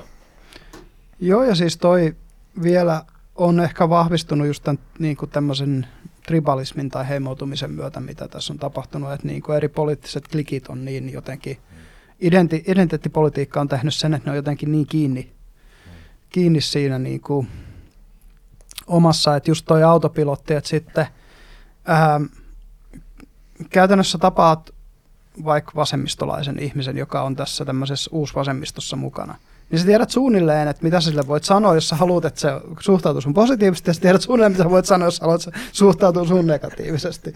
Et puhut, puhut vaikka positiivisesti seksuaalivähemmistöjen oikeuksista, niin todennäköisesti saat positiivisen vastineen.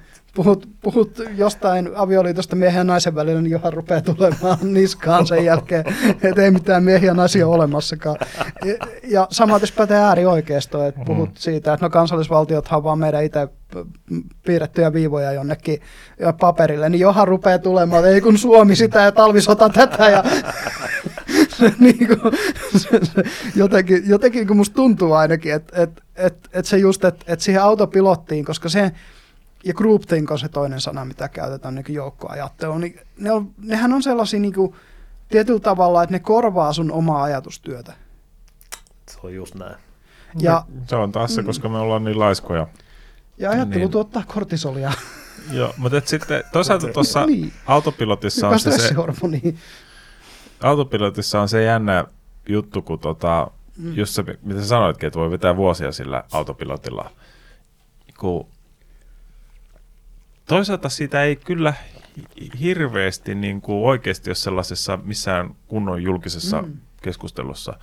Että joo, välillä jossain otetaan mindfulnessikin niin kuin esille ja meditointi, mutta sitten se on enemmänkin niin kuin sellainen stressilelu, että joo, että jos Mm. vähän stressaa töissä, niin puppa, puppaat sitä mindfulness-stressilelua. niin tota,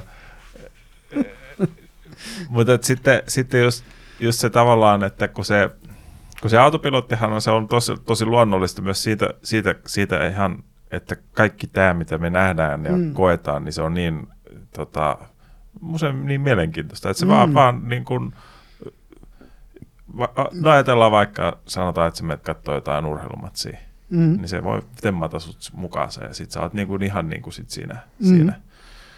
Ja sit, sit, Tai sit, rockikonsertti. niin, mitä kaikkea onkaan, mutta sitten Mm. se ihan tavallaan niin kuin sitten usein myös se semmoinen vähän matalemman energian juttukin, niin sekin tavallaan silleen, että se, se, että pysähtyisi ja vaan olisi ja tavallaan niin kuin alkaisikin vaan tarkkailemaan, että mitäs tässä nyt oikeasti niin kuin tavallaan vaikka vaan silmät, silmät kiinni ja niin kuin sitten, just vähän niin kuin mitä se meditaatio yleensä on, tai mindfulness on, mm. Mm. niin se kuulostaa niin kuin tosi oudolta, kun sä tuut sieltä autopilottimoodista, että, että mitä järkeä tässä nyt oikeasti on, että miksi mä, miksi mä vaan istuisin tässä näin paikallaan, tai että, koska se, se sellainen oikea mielen tutkiminen, Mm. niin siinä on jo, joku siinä se, mullakin, mä oon nyt meditaatio harrastanut kohta kaksi mm. vuotta niin kuin silleen, tota, sä- säännöllisesti, käytän Mhm. mm. joka päivä. Ja silti siinä on se sellainen, että, että siinä ei ole sellaista, että sanotaan vaikka tällaista näin fiilistä, että hei, että jos, jos nyt mulla on kohta aikaa meditoida, että pääsen tutkimaan, että mitä se jännää tuolta niin löytyisi mieleen Mm. syövereistä, niin ei ole kertaakaan tullut tollasta fiilistä, niin kuin, että olisi, kun kaikkea muuta, vaikka joku telkkariohjelma tai uusi Mm, mm, peli mm. tai joku tällainen, hei jes, no niin, uusi, uusi, uusi leffa, että hei, tähän on hienoa mennä katsoa sitä, että odottaa sitä oikeastaan, että no niin, jes, tänään tulee, tänään katon leffan, tai Mm, mikä vaan, mutta mm. mm. tollasta niin se, se jotenkin jännästi, se ei vaan niin kuin se oma mieli kiinnosta, vaikka se on kuitenkin kaikkein tärkein. No sepä se. ja musta on hauska, kun Buddha just sanoi silleen jo 2000 mitä 600 vuotta sitten, että ihmiset on vähän niin kuin lapsia, jotka leikkii palavassa talossa. Mm. Ja että ne saadaan sieltä talosta pois, niin pitää keksiä parempia leluja. Ja sen takia se keksi tämän valaistumisen käsitteen, mistä se rupesi puhumaan. Että ei se valaistumisen käsite ilmeisesti loppujen lopuksi olekaan mitään kovin ihmeellistä, mutta niin kuin se, se just, että et, et kun siitä puhuu jollain tällaisella hienolla nimellä, niin, niin sitten sit se saa niinku, mutta se on ihan tavallaan totta, että koska meillä kaikilla on tietynlainen persona ja ego, niin sitten kun me halutaan ruveta tekemään jotain tällaista juttua, niin meidän pitää tietyllä tavalla suostutella tietoisesti itsemme siihen, että se on hyvä asia. Mm. Silloin sulla pitää olla ne niin kuin, kun itsekehityksessä puhutaan niin kuin higher self, middle self ja lower self, niin sulla pitää olla lower ja middle self niin kuin motivaatiot vaikka meditaatiolle kunnossa. Et se ei niin kuin riitä, että sä oot vaan niin kuin silleen, että no totta kai kun mä valaistun ja mun mieli laajenee ja muuta, mitkä on niitä semmoisia higher self-motivaatioita, ne ei yksin kanna siihen, koska välillä sua vituttaa ja silti sun pitäisi meditoida. Mm. Niin sit, sit kun sä oot siellä matalissa olotiloissa, niin sit sulla on sielläkin joku, joku syy sille, että minkä takia sä meditoit. Niin kyllä se on, kyllä mä oikeasti, koska se, se menee ihan siihen meidän motivaatiojärjestelmään, on vaan, että kyllä me kaivataan oikeasti niin kuin joku mahdollisimman hyvä syy tavallaan, että miksi me halutaan jotain mm. tehdä. Kyllä. Että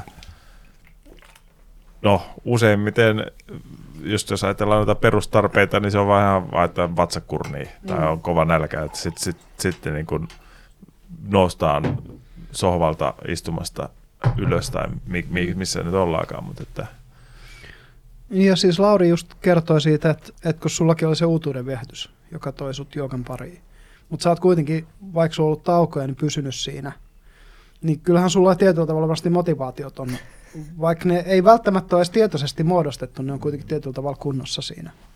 Niin, on se siis, ehkä lähinnä niin kuin nykyään mä ajattelen silleen, että mulla vaan tulee parempi olo. Mm. Mulla on vaan parempi olo.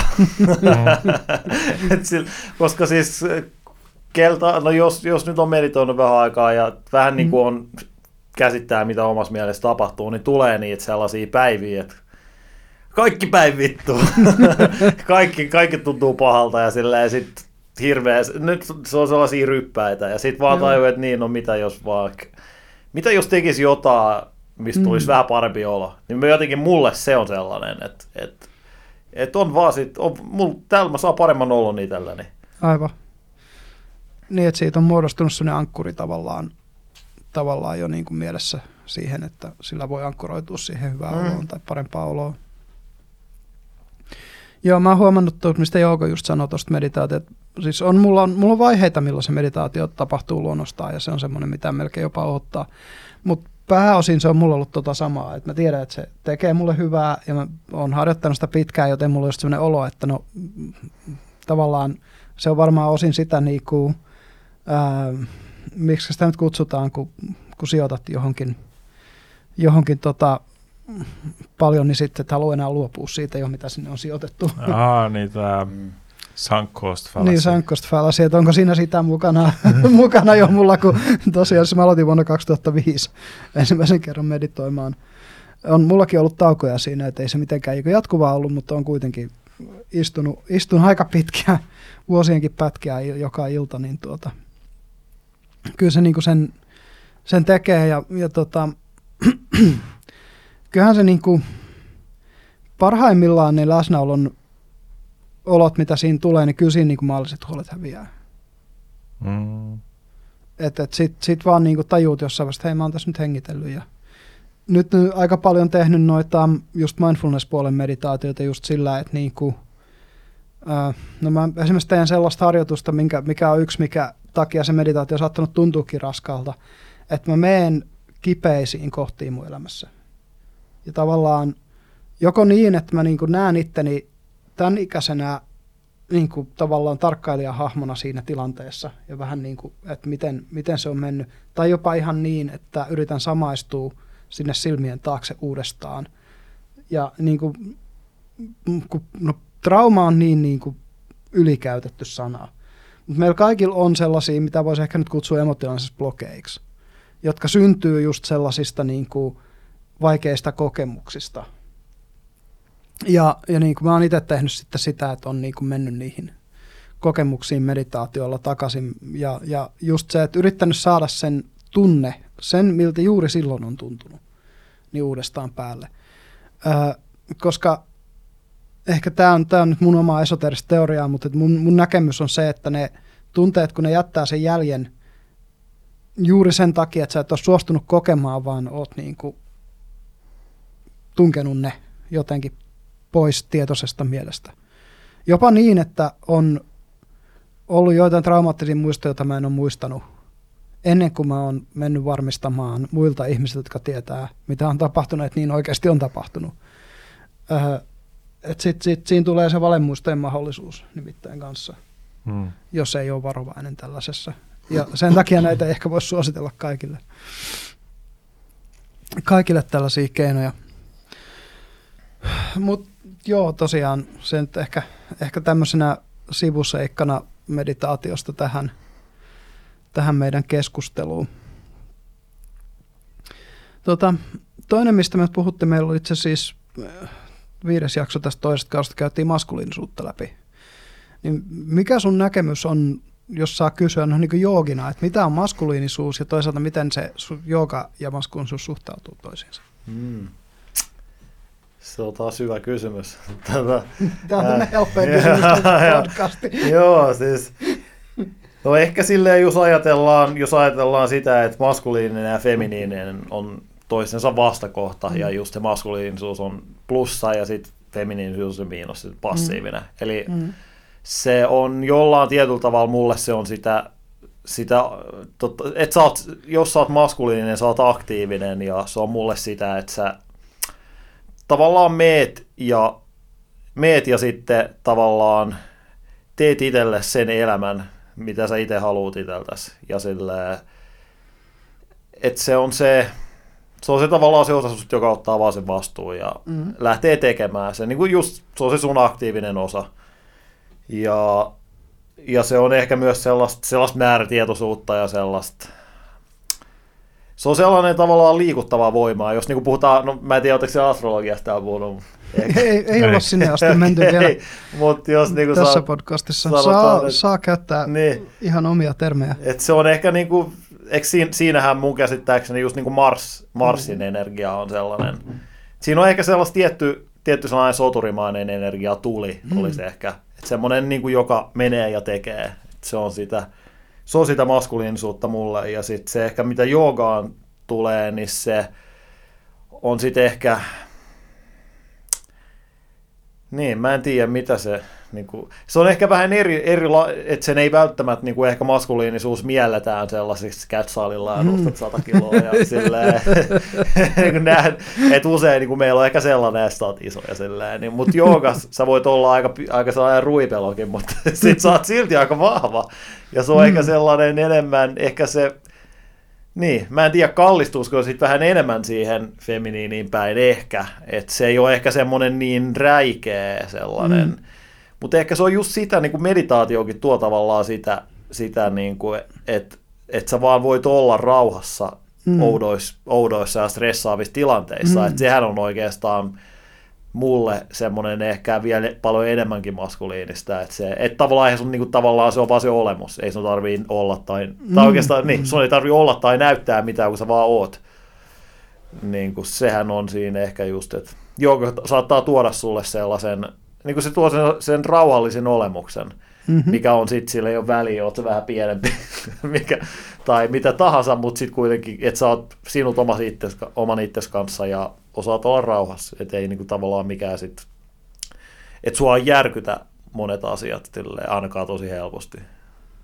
Joo, ja siis tässä mielessä siis, jos puhutaan maskuliinista feminisyydestä, ne pitää nyt erottaa kuitenkin miehistä ja naisista. Niin, että se, Ää, mä oon käsittänyt itse sen, että intialaisessa filosofiassa tai joogafilosofiassa vähän sama kuin näissä just hermeettisissä filosofioissa lännessä, että et kaikilla meillä on feminiinisyyttä ja maskuliinisuutta oltiin kumpaa sukupuolta tahansa. Mm.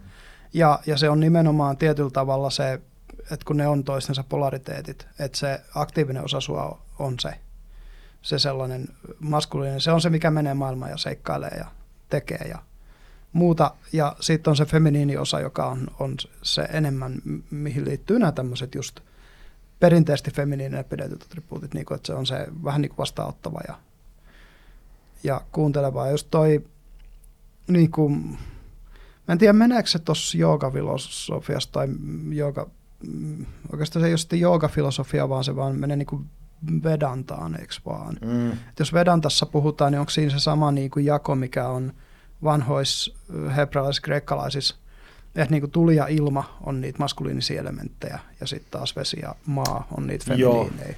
Kyllä se näin, joo. Et, et just toi, toi niin kuin, että ne dynaamiset elementit, Mm. mitkä liikkuu, ne on niitä maskuliinisia, Mm. taas ne vastaanottavat, mitkä, mitkä on aika paikallaan, ne on niitä, joo, aika perinteinen, perinteinen jako, mä Mm. luulen näissä, joo. näissä piireissä. Piireissä tosiaan toi Veda-filosofia tai Vedanta-filosofia, sehän on tosi, siis sitä luettavaahan olisi vissiin kirjastoittain ihan niitä vanhojakin tekstejä. Ja Pakavat Kiidaan se usein niin kuin, tavallaan tiivistyy. Vähän samalla tavalla kuin meillä, niin kuin, kun me on puhuttu jonkun verran näistä kristillisistä teksteistä, että se tiivistyy siihen raamattuun, mutta siihen itse asiassa on ne kaikki apokryfikirjat ja kommentaarikirjat ja, ja ihan kaikki tämmöinen siis. Ja sitten sen lisäksi vielä ne niin kuin kanonin ulkopuolelle jätetyt saman ajan samoista asioista kuvaavat tekstit. Mm. Et ne on niinku aika, ne on aika laajoja nämä, nämä mitä näistä on, us, uskonnoista on kirjoitettu, niin, niin Intiassa se on aika, käsittääkseni aika niinku moinen kirjasto. On.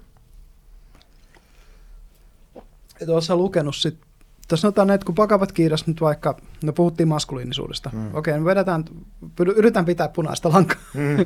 niin siinähän on siis tota, Shiva ja Shakti, eikö vaan? Mm-hmm. Eikö Shiva ole just se soturi ja, ja se aktiivinen ja se dynaaminen ja muuta, ja Shakti on taas se sellainen, oho. Niin, no, niissä on joogas ja- yleisesti. Joo. Niin, niin, Kyllä. niin, niin näitä niinku, niin vastaako nyt sitten ihan täysin sitä feminiiniä ja maskuliinista, mutta, mutta jos mä oon käsittänyt myös sen, niin se pakavat kirja jotenkin kuvaa näitä kahta niin kuin silleen, että ne on kaksi eri tietä samaan paikkaan. Että sä voit tehdä sen se aktion kautta tai sä voit tehdä sen introspektion kautta. Niin. Et sä voi valita sen Shiva-tien tai sen Shakti-tien, mutta ne tavallaan, mm. Tai sitten tietysti parhaimmillaan se just se, että sä päädyt sinne keskelle. Niin, tai ehkä se, en mä tiedä, se mitä mä itse saan enemmän irti siitä, on se just se, äh, niin kuin siinä, niin kuin se o- mielen oma sisäinen taistelu. Mm. Että se mun mielestä ehkä siihen. Okay. enemmän pure... Tai ainakin se, mitä mä itse niin tulkitsen sen, että se pureutuu Joo. siihen. Että et, tota, et tavallaan pitää, että jotta niin kuin saavuttaa sen sellaisen niin kuin kokonaisuuden tai valaistumisen tai mitä nyt haluaa sanoa, miksi haluaa kutsua sitä, niin, niin se on just sitä, että pitää tavallaan tuhota osia omasta itsestään. Mm. Et sitä, se, kun siinä, Joo. puhut, se on niinku sota, siinä puhutaan sodasta, niin se on tavallaan sota it, sun, sun mielen sisäinen sota sun omia sisäisiä vihollisia vastaan. Mm. Et se on, mä ehkä just it, niin, että se on, sehän on niinku, se on tavallaan tällainen tietyn näköinen hero's journey, Joo. se koko, koko kirja. Et. Mm. Se teemahan toistuu. Niin, se toi, to, todellakin. Toistuu kans tosiaan Joo. aika Joo. hyvin niin kuin kulttuurista toiseen. Ja mä en ole niin, siis kun mä en ole vielä Bhagavad Gitaaan asti päässyt, Mm. Olen kyllä buddhalaiset perussutrat lukenut, Heart Sutra, Diamond Sutra ja Dhammapadan. Ää, se on ehkä kiinnostanut enemmän, mutta kyllä se pitäisi se Bhagavad Gitakin lukea, koska se nyt ihan selkeästi on, on hyvä asiaa. Ja toi, mitä sanoit, niin kuin, että sun pitää tuhota osia itsestä, toi Jordan Peterson sanoi sen just, että, että kuinka paljon susta on ajopuuta. Et niin kuin se, Joo. se, että se ajopuu pitää polttaa pois ja se on kipeä prosessi. Mm. Mutta kun se itse just sanoi, että silloin kun sille tuli tämä niinku hiffaaminen siitä, että on tavallaan se tyyppi, joka toimii siellä maailmassa ja sitten se tyyppi, joka tarkkailee niinku sisäisesti sitä tyyppiä, joka toimii siellä maailmassa ja puhuu ja, ja muuta, mm. niin, niin hänellä oli niinku siinä vaiheessa tuli se just, että, että 85 prosenttia kaikesta siitä, mitä hän niinku oikeastaan niinku luulee olevansa, niin on sitä hiton ajopuuta ja se pitää vaan polttaa pois. Mm. Niin, niin tuossa on vähän siis sama tuossa Shiva-meiningissä, että tavallaan Destroyer of Worlds, mm. maailmojen tuhoaja, että onko se sitten oikeasti niin, että se sisäinen maailma pitää, pitää jotenkin myllätä. On se vähän kyllä, ja siis kyllä tosi monet, tosi monet tällaiset, jotka tulee joogaan tai mihin tahansa henkiseen harjoitukseen, niin ne, tulee jostain myllerryksestä ja jostain. Mm. Ja usein, usein tuntee sellaisen transformaation. Ja se on just siitä, just tota, pitää niinku polttaa jotain vanhaa, että voisit rakentaa jotain uutta. Et se on vahvasti se elementti siinä kyllä.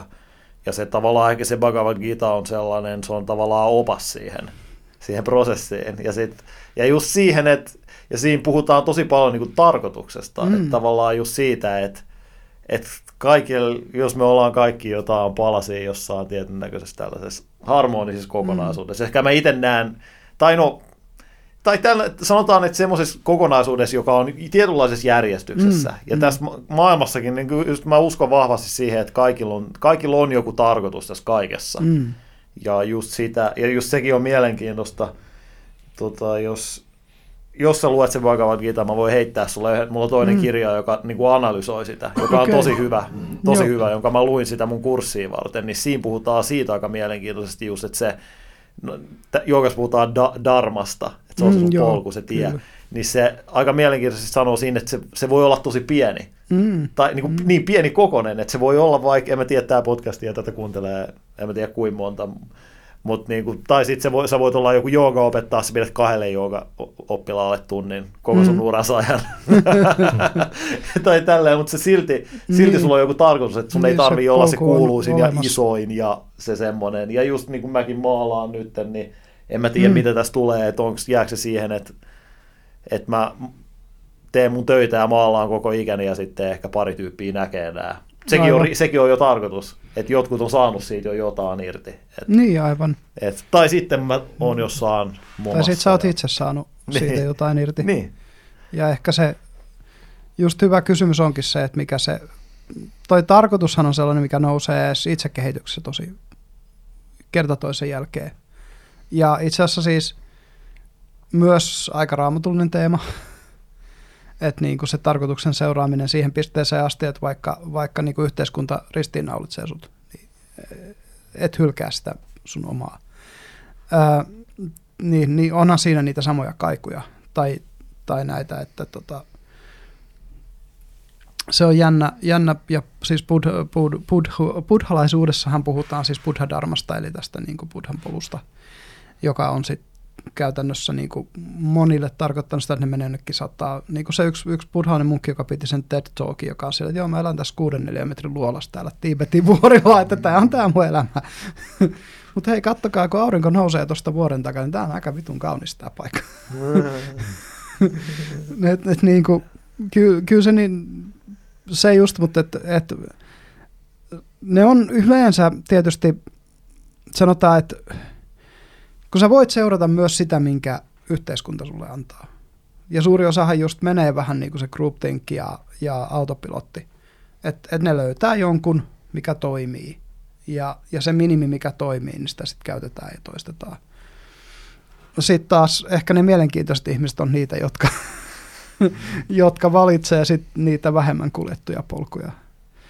Ja tota, tämä niinku tarkoitushomma No siis David Dale on se Way of the Superior Man muun muassa, missä Hyvä puhutaan kirja. just pelkästään siitä, että no etis sun tarkoitus, jos siellä mikä sun tarkoitus on, niin meditoi niin pitkään, että löydät seuraavasta, vaan rupeat tekemään sitä ihan satasella.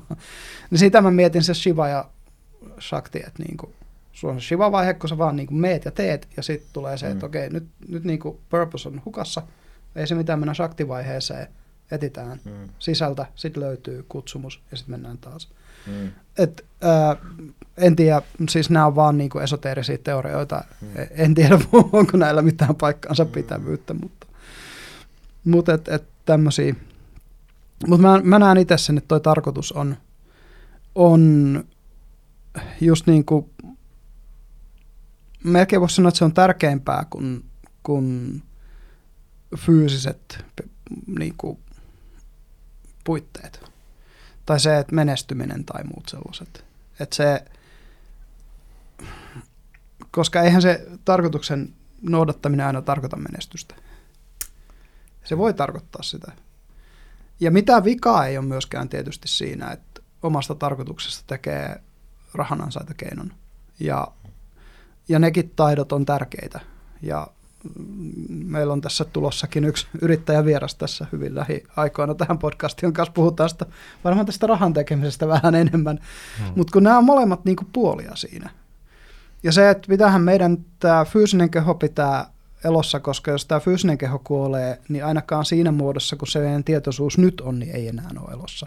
Et jos me halutaan tehdä jotain tietoisuustyötä esimerkiksi. Koska sitten kun sä oot kuollut, niin, niin ainakaan siinä kehossa sä et enää istu meditoimaan. Mm. että tota, kyllä se on, siinä vaiheessa ollaan, ollaan kyllä jo niin kuin sienien ja matojen ruokaa. Niin. että, et, se, siinä on, miten sanois, sen maallisen huomioon ottamisen oma pointtinsa, että sä oot varmaan itse kanssa samaa mieltä, kun sä puhuit siitä vapaudesta heti alkuun, koska siihen liittyy sit kolikon kääntöpuolella vastuu. Mm. Niin se, että jos sä haluat nähdä itsesi täysin vapaana, niin silloinhan, silloinhan sun pitää pystyä vähintään kantaa itsesi ja vastuu itsestä, eikö vaan? Täsmälleen. Joo, joo, toi, joo se, niin kuin just toi on hyvä, mm. se on just se kolikon kääntöpuoli. Et, Ja se- et, Se liittyy siihen maalliseen. mm. Eli se, että, että niinku, just vaikka niinku, että rupeaa jooga opettajaksi, no sehän on se tapa, millä sä sitten vaikka tuot sen leivän pöytään, jos, jos rupeat pitää niitä joogatunteja. Ja samalla sä voit kuitenkin, jos jooga nyt sattuu olemaan niin kuin joillakin ihmisillä varmasti on, niin se tarkoitus, niin sitten sä voit sitä tarkoitusta, ne menee tavallaan käsi kädessä. Ja ei siinä, mutta et, kun, kun päästiin tähän maskuliinisuuteen ja tarkoitukseen nyt, niin sä puhuit, että maalaaminen on nyt muodostunut sulle semmoiseksi tämänhetkiseksi. Kuinka pitkään sä oot nyt maalannut? Vähän yli 13 kuukautta. Et nyt on sellainen, joo. Ja se, se on aika pitkä aika, niin kuin Mm. mulle. Jos se. Kerro konteksti. Koska mä oon, vähän- no, mä, oon se, mä oon vähän sellainen, että mä oon kokeillut Mm. miljoonaa eri asiaa. Innostunut aina jostain. Innostunut aina jostain uudesta, tehnyt sitä joku pari kuukautta, okei, sitten mennyt jokin toiseen ja, ja toiseen ja toiseen. Ja niin kuin mä oon Mm. kiertänyt näitä, mä oon kiertänyt näitä asioita ja Mm. mm. oikeastaan se joogan opettaminenkin vähän oli sellainen. Innostuin hirveästi ja sitten mä opetin joku ehkä kolme kuukautta ja sitten mä Joo. taisin, että niin kuin siinä on kuitenkin sitten Mulla oli semmoinen life coach, joka sanoi just, että joka asiassa on joku shit sandwich, mikä niin kuin semmoinen epämukava asia, mikä sun pitää Joo. tehdä. Niin se on jotenkin ehkä sitten, että jos sun on joku tarkoitus, niin sitten Mhm. mm. se epämukavakin asia, sä vaan löydät ne henkiset voimavarat tehdä Mm. mm. sen. Niin ehkä siinä, niin mä huomaan ehkä just tämän maalaamisen takia, että eihän niin kuin, ja mä maalaan itse vesiväreillä, mikä on ehkä Mm. mm. kenties vaikein mediumi. Okei. Silleen, sanotaan niin, että se on semmoinen, mitä on vaikeampi hallita, ja, mut, Mm. et, et, ja siinä on niin kuin vähemmän korjausvaraa silleen, että siinäkin niin kuin on, ja nytkin tämä, mitä mä käyn läpi, niin se ei ole todellakaan helppoa. Se, kun mä tavallaan mm-hmm. niin kuin aloitin aika myöhään, niin Mm. se, että jos mä haluan päästä tietyllä tasolle, niin se edelleenkin, tai se vaatii elämän mittaisen työn, mutta Mm. mutta että mä oon nyt jo päässyt aika isojen esteiden yli. Niin kuin vuosi Aivan. on sellainen kuitenkin, että mä en ole enää ihan alussa. Että ei ole niin kuin, niin, että mä voin käytännössä, mä, mä osaan maalaa. Mm. Et, Joo. Ja tosiaan muutenkin, niin kuin, mitä nyt sut tunnen, niin luova ihminenhän sä oot. mm, Ja se luovuushan etsii aina. Sä ti- tiedät varmaan tämän. Mm. Luovuus etsii aina niin kuin reittiä jotenkin ulos. Sun pitää ekspressoida itseäsi tai mm. sä depressoit itsesi, niin kuin sanotaan. kyllä, se on just silleen. Ja mä, mä tunnen jotenkin sen, että niin kuin, kaikki, viit, niin, kaikki viittaa siihen, mun on pakko tehdä jotain luovaa. Mm. Silleen, ja mä, mä satun tykkäämään vaan kuvistaa väreistä mm. ja valosta. Ja jotenkin se saa mut tunteen tosi paljon. Mm-hmm. Ja sitten maalaus on vaan niin sellainen, jotenkin mä otin kuvia tosi pitkään ja sekin Mm. oli siistiä, se oli niinku melkein, mutta siinäkään se ei ihan ollut tarpeeksi. Mhm. Mm-hmm. Mutta tämä on jotenkin, ja ehkä monilla käykin silleen, että mä aina luulin, että mä oon ihan surkea tässä, mä en ikinä Mm. opi tätä ja, tai niinku piirtämistä. Mä aina luulin, mä olin koulussa aika huono, Mm. silleen mä en, ei, ei millään tullut kasvojen näköistä. Mä aina niinku turhauduin, mutta nyt kun mä oon käynyt vähän matkaa läpi ja vähän, Mm. mm. vähän muuttunut, niin nyt yhtäkkiä mulla onkin niitä voimavaroja käydä tämän Mm, mm, läpi. kyllä. Ja nyt mä, mä, mun, ei- ja mä aina sanonkin itse, että ehkä mun mun se Instankin, Instagramiin sit kun se tulee, niin se motto on, että, että epätäydellisiä vesivärejä. Mm. Että mä vaan ounaan, ne on epätäydellisiä. Mm. Ja se tekee niistä, niistä siistejä. Joo. Kyllä, kyllä. Niin se valokuvausta tosiaan harrastit. Ja nimenomaan filmikuvausta vuosikaudet. Ja tää on, sen näet sä tämän kuitenkin jollain tavalla, että niissä on, että niissä on joku yhteys. Ehdottomasti. Se on, se on vaan eri tapa ilmasta luovuutta. Kaikki, mm. mitä mä oon tehnyt, on tuonut mut tähän pisteeseen. Ja joogakin auttaa tässä asiakana. Kaikki auttaa, niin kuin, kaikki mitä mä oon tehnyt, niin se mm-hmm. niin kuin tavallaan tiivistyy tähän. Että tämä on sellainen, tämä on sellainen niin, sellainen kulminaatio. Jotenkin mä tunnen, että kyllä, mä, mä tiedän, kyllä, kyllä tämä on nyt tämä vaan. tämä on nyt vaan tämä. Et, et, et, et, ja, ja, ja, ja tämä on ihan niin kuin, kaikki on mahdollista. Että tekemistä mm. vaatii, mutta kuitenkin tämä on sellainen, että mm. ja on moniikin jotain, jotain taiteilijoita, jotka aloitti tosi myöhään. Joo. niin kuin mä aina, aina ajattelin, kymmenen vuotta mä ajattelin, että nyt oli liian myöhäistä aloittaa jo. ja sitten mä yhtäkkiä aloitin, mä oon niin vuoden tehnyt töitä niin kuin mm. aika tiiviisti, ja mä katsoin, että oikeasti se tuottaa jo vuodessa. Mm. Se tuottaa ihan sikana tuloksia. Siis mm. Ihan niin kuin älyttömän, niin kuin mä oon yllättynyt aina, että miten mä oon näin pitkällä päässyt. Et. Se on se määrätietoinen, mm. nimenomaan tietoinen harjoittelu. Mm. Että se, sä oot siinä läsnä, kun sitä teet. Ja tuommoisessahan se on helppoa. Toki niin kuin kaikessa on uutuuden viehätys, just kun sä kuvasit toi pari kuukautta. Mm. Sehän on se uutuuden viehätys. Se on se mm. niin kuin honeymoon, mm. mitä tahansa uutta teet. Mutta se just, että sit, jos jatkat sitä niin kuin, niin, niin se shit sandwich, eli mm. vähän niin kuin se, että, mm. että tavallaan siinä syödään paskaa jossain vaiheessa, kun ei huvittaisi just niin kuin sen meditaation kanssa esimerkiksi, että kun ei niin kuin yhtään huvita, mutta että kun on itselleen tehnyt sen tavallaan, että no kyllä se nyt vaan pitää ja tietyllä tavalla on ne motivaatiot laittanut kuntoon, niin kyllä se tulee sitten istuttua kuitenkin alas. Mutta siinäkin oli se, että muistan se uutuuden viehätyksen. Se oli tosi siistiä. Ja muistan se ekan kerran, kun onnistui niin kuin, ö, olemaan silleen, että ei ajatellut mitään. Oli niin kuin läsnä niin, että ei ajattele mitään. Tie, eka kertaa niin kuin tiedosti tekemänsä niin ikinä elämässä – sen, sen hetken mä muistan kans ikuisesti, että et se on jännä sillä, että noin niinku, ja sitäkään ei olisi tullut, jos ei olisi jatkanut sitä, se oli joku puolitoista vuotta kun mä aloitin. Koska mun niinku, esimerkiksi meditaatiokokemusta kaksivitosena, ne oli just sitä, että niinku, jotain pyörii päässä koko ajan. Joku, jotain ajatuksia tulee, ja niitä oppi vähän niin kuin, että niihin ei tartu eikä niitä lähde miettimään. Mutta niinku se, se virta oli vaan niinku jatkuva silti. En tiedä, onko sulla Joo, joo, joo, joo. Tuttu ja siis, kokemus.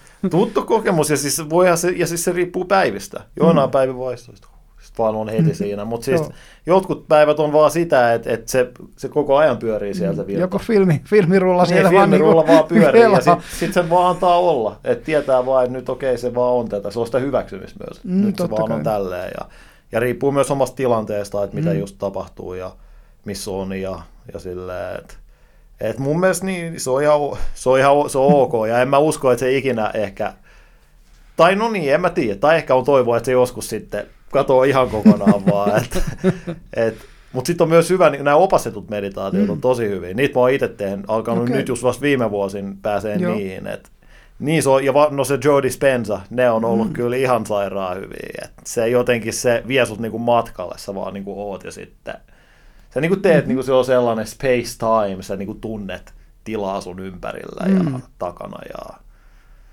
okay. ja niin sä, se, se on jotenkin, mä voin lähettää sulle, se, se on semmoinen tunti yhdeksän minsaa kyllä, mutta siis se mm. kyllä, se on kova, se päräyttää. Eikä sullekin. Siis, jos, onko, jos kiinnostaa. Onko, onko Joukolle jo Joe Dispenza tuttu? Mä en ole ihan varma, olisiko mä jossain nimen kuullut, mutta ei siis sellainen niin kuin Sä Lauri oot ilmeisesti tutustunut jonkin verran, niin haluatko kertoa? Joo, mä oon lukenut, oon lukenut sen kaikki kirjat. Joo. Tai, oke, tai miinus yksi se eka. Mutta siis sehän puhuu, se on käytännössä tällainen tyyppi, joka on tehnyt tässä koko meditaatio-hommasta mm. niin kuin tiedettä. Okay. Sillä on jotain, sillä on sellaisia laitteita, millä se mittaa niin kuin aivoaaltoja mm. ja tällaista, ja se on, niin kuin, se on jotenkin, se on tehnyt se, se on semmoinen tietty metodi. Mm. Se nyt ei ole, en mä tiedä sanoisiko sitä jopa koulukunnaksi, mutta se on tällainen, se on tietty tapa tehdä meditaatioa, ja sehän mm. on niin kuin opiskellut, se on, ja se on itsellä, itsellä aika mielenkiintoinen tarina. Joo. Ja sehän käyttää niin kuin just meditaatio sellaisen parannuskeinona, että se ei, mm. niin kuin silloin on tämmöisiä tyyppejä, jotka on tosi vakavista taudeista päässyt meditoimalla käytännössä okay. eroon. Et se on siitä, halunnut tehdä niin kuin tieteen. Ja silloin mm. sellaisia retriittejä ja sellaisia. Ja sitten se on, se on myös akateemikko ja se tekee tosi paljon, mutta se on, niin kuin, se on hyvä jätkä, se on hyvä opettaja ja sillä on hyviä, hyviä, niin kuin, hyviä viisauksia. Ja se just on tehnyt, se osaa selittää tämän meditaation takaisin tieteen tosi selkeästi, mm. että just mitä jossain käpyrauhasessa tapahtuu. Okay. Sillä, on, sillä on tosi hyviä tällaisia, ja ne kirjat on aika hyviä siis. Joo, se noita aivoaaltoja, sitten noita sähkökäyräjuttuja, niitä mm. on neurologiassa tutkittu. Joo, joo. joo. Tähän on tämä tuota, Xinjiang Yang, en tiedä onko kummallakaan tuttu joo, nimi. Ei, ei sano mitään. Niin se on, mä en muista, olikohan se joku UCLA tai joku Stanford tai mm. joku tällaisen, niin se on niiden tuommoisen neurologi, neurotieteilijöiden kanssa tehnyt yhteistyötä ja sellaista, että se niinku, just näitä, mitä ne tekee niin kuin fMRI, että tota, magneettikuvausta ja sitten, tota, sitten tyyliin se pistetään sinne ja sitten no niin, meditoipas nyt ja ne vaan katsoo, että miten se tapahtuu sitten, jos kaikkea mm. tuollaista settiä. Että, tai se, se on itse asiassa jännä, mitä, niin kuin, mitä on niistäkin kuullut, että kun joissain on sitten sellaista tavalla, että niin kuin, on niin kuin näyttö sit siinä, ja sitten siinä näytössä on niin kuin joku tyyliin viiva. Ja tota, sitten mitä tavallaan enemmän sä oot siinä niin sanotussa meditatiivisessa tilassa, niin sitä, no se menee sinne niin sanotusti parempaan suuntaan. Ni, mm. niin tota, sitten siinä on jotenkin ollut, että niinku semmoista ihan noviisitkin, kun ne näkee tavallaan sen, niin ne alkaa niinku tietää, että mitä siinä mm. tavallaan pitää tehdä, että saa hiffaa siitä paljon nopeammin kiinni kuin, mm. niin kuin ilman. Että se olisi itselläkin niin kuin ihan, ihan niin kuin kiva joskus jotain sellaista päästä kokeilemaan, koska no kyllä mulla on välillä ollut sitä, sitä fiilistä kanssa, että hei nyt mä hiffaan taas tämän jutun, mutta kun, sit, kun se sitten tulee taas just niitä päiviä, että ei niin kuin, että mitä hitto, mä vasta eilen muistin, että miten tämä tehdään, tai osasin, eilen osasin tehdä, ja nyt ei tule vittuakaan tästä, että voi helvetti sitä. Toi on itse asiassa mielenkiintoinen, koska jo Robert Wilson puhuu tuosta. Että niinku, ähm, kun nehän on, kun meillä on niinku alfa, beta, delta ja onko vielä muitakin. Gamma, gamma aivoalta, niin, niin on joo. Ja ne on ne tietyt aivoaltatilat ja sitten, että et, niinku, missä niistä tavallaan tiloista sä oot. Mm. Et, et niin kuin jotenkin, onko se hereillä ollut nimenomaan alfatila ja sitten olisiko deltatila, mikä on, on se niin kuin meditatiivinen tai näin. Niin, tosi syvä. Niin, tosi, tosi. niin, niin, se, niin sä oot tutustunut kanssa. No vä, sen kautta joihinkin, lähinnä, Niin sen John, John mm. Dispensan kautta, joo. Että tosiaan se, että, että niin kuin, ja se, siitä on, se on tosiaan sitä on tutkittu jo silloin joskus, koska se Anton Wilson, siis hän ei nyt ollut mikään akateemikko, hän oli vaan tota, psykedeeli filosofi, mutta, mutta siis tutki nimenomaan, tai, tai halusi just että löytää sen, että kuinka niihin meditatiivisiin tiloihin päästä helposti. Ja siinä just se, että kun ne näki ne aivoaaltojen muutokset, samalla kun istut siinä, niin, kuin, niin pystyy tavallaan hakemaan sitä, tavallaan hakemaan sitä tilaa. Ja just toi, että se oppiminen nopeutui ihan selkeästi. Mm selkeästi siitä, että voiko se olla itse asiassa meditaatio koulujen tulevaisuus tai se, että missä vaiheessa meille tulee Amazonin myyntiin laitteita, että ostat tämä boksi pöydälle ja pistä neuronit tai noin noudit päähän. Ja Sitähän on se sellainen kuin muse. Ah. Että se, tota, okay. se, mä oon vähän sitä lukenut, mutta se ei vielä oikein niin kuin, ole ihan niin hyvä vissiin. Mm, okay. Mutta että, että se on just semmoinen, niin kuin, semmoinen panta tuohon noin, niin, niin sit se vähän niin kuin, että se jotenkin niin kuin, siinä on puhelinnäppi, Joo. minkä kanssa sitä toimii, ja sitten se sitten se on joku tällainen näin, että, se, niin kuin, että mitä rauhallisempi sun mieli on, niin tavallaan niin kuin mm-hmm. se, tai että se, niin kuin, jos sulla on mieli tavallaan, tai sisällä just sä oot niin kuin ajatukset kimpoilee tällä, mm-hmm. niin siinä vähän niin kuin kuuluu sellaista tuulen ääntä. Tai se vissi pystyy vaihtamaan, että mitä sä niin, kuulet niin, sitten niin kuin, niin sitten kun se alkaa tavallaan rauhoittumaan se mieli, niin se alkaa niin kuin se tuulen vire menee sellaiseksi myrskystä niin kuin enemmän sellaiseksi vaan niin kuin... Niin, niin, tausta, joo. Mutta se, se muistaakseni, mitä siinä jossain luin vaan, että se niin kuin, kun se ei osaa niin kuin, mm, se olikohan se, että se ei osaa niin kuin, tavallaan ymmärtää sitä, että mikä on niin kuin se että missä on niin kuin se tavallaan sen yleinen hälinä tila Mhm. mm-hmm. pään sisällä ja missä on rauhoitettu, vaan se aina vertaa niin kuin siinä yhte, yhdessä sessiossa tavallaan. Niin, Tai niin. että se, joku siinä oli, että se, se ei ole niin hyödyllinen. niin se ei ole vielä niin kuin, no toisaalta jos on ensimmäinen tällainen tuote käytännössä, niin Niin. nehän on usein vielä vajavaisia silloin, mutta et, se on jännä kuulla, että niitä on, on sitten kuitenkin tehty jo. Joo, joo, ja on, toi, on mun mielestä toi viisi vuotta vanha vissiin okay. yli. Että siitä on tullut kak, kakkosversiokin joskus joku vuosi takaperin vissiin. Et kyllä mä silloin joskus harkitsinkin sitä, että Mm. pitäisiköhän tuollainen homma, mutta sitten vähän lueskelin siitä, niin ei, ei, Ei ollut oikein- vielä niin kuin vakuuttavia. Ei, sillä vakuuttanut itse ainakaan.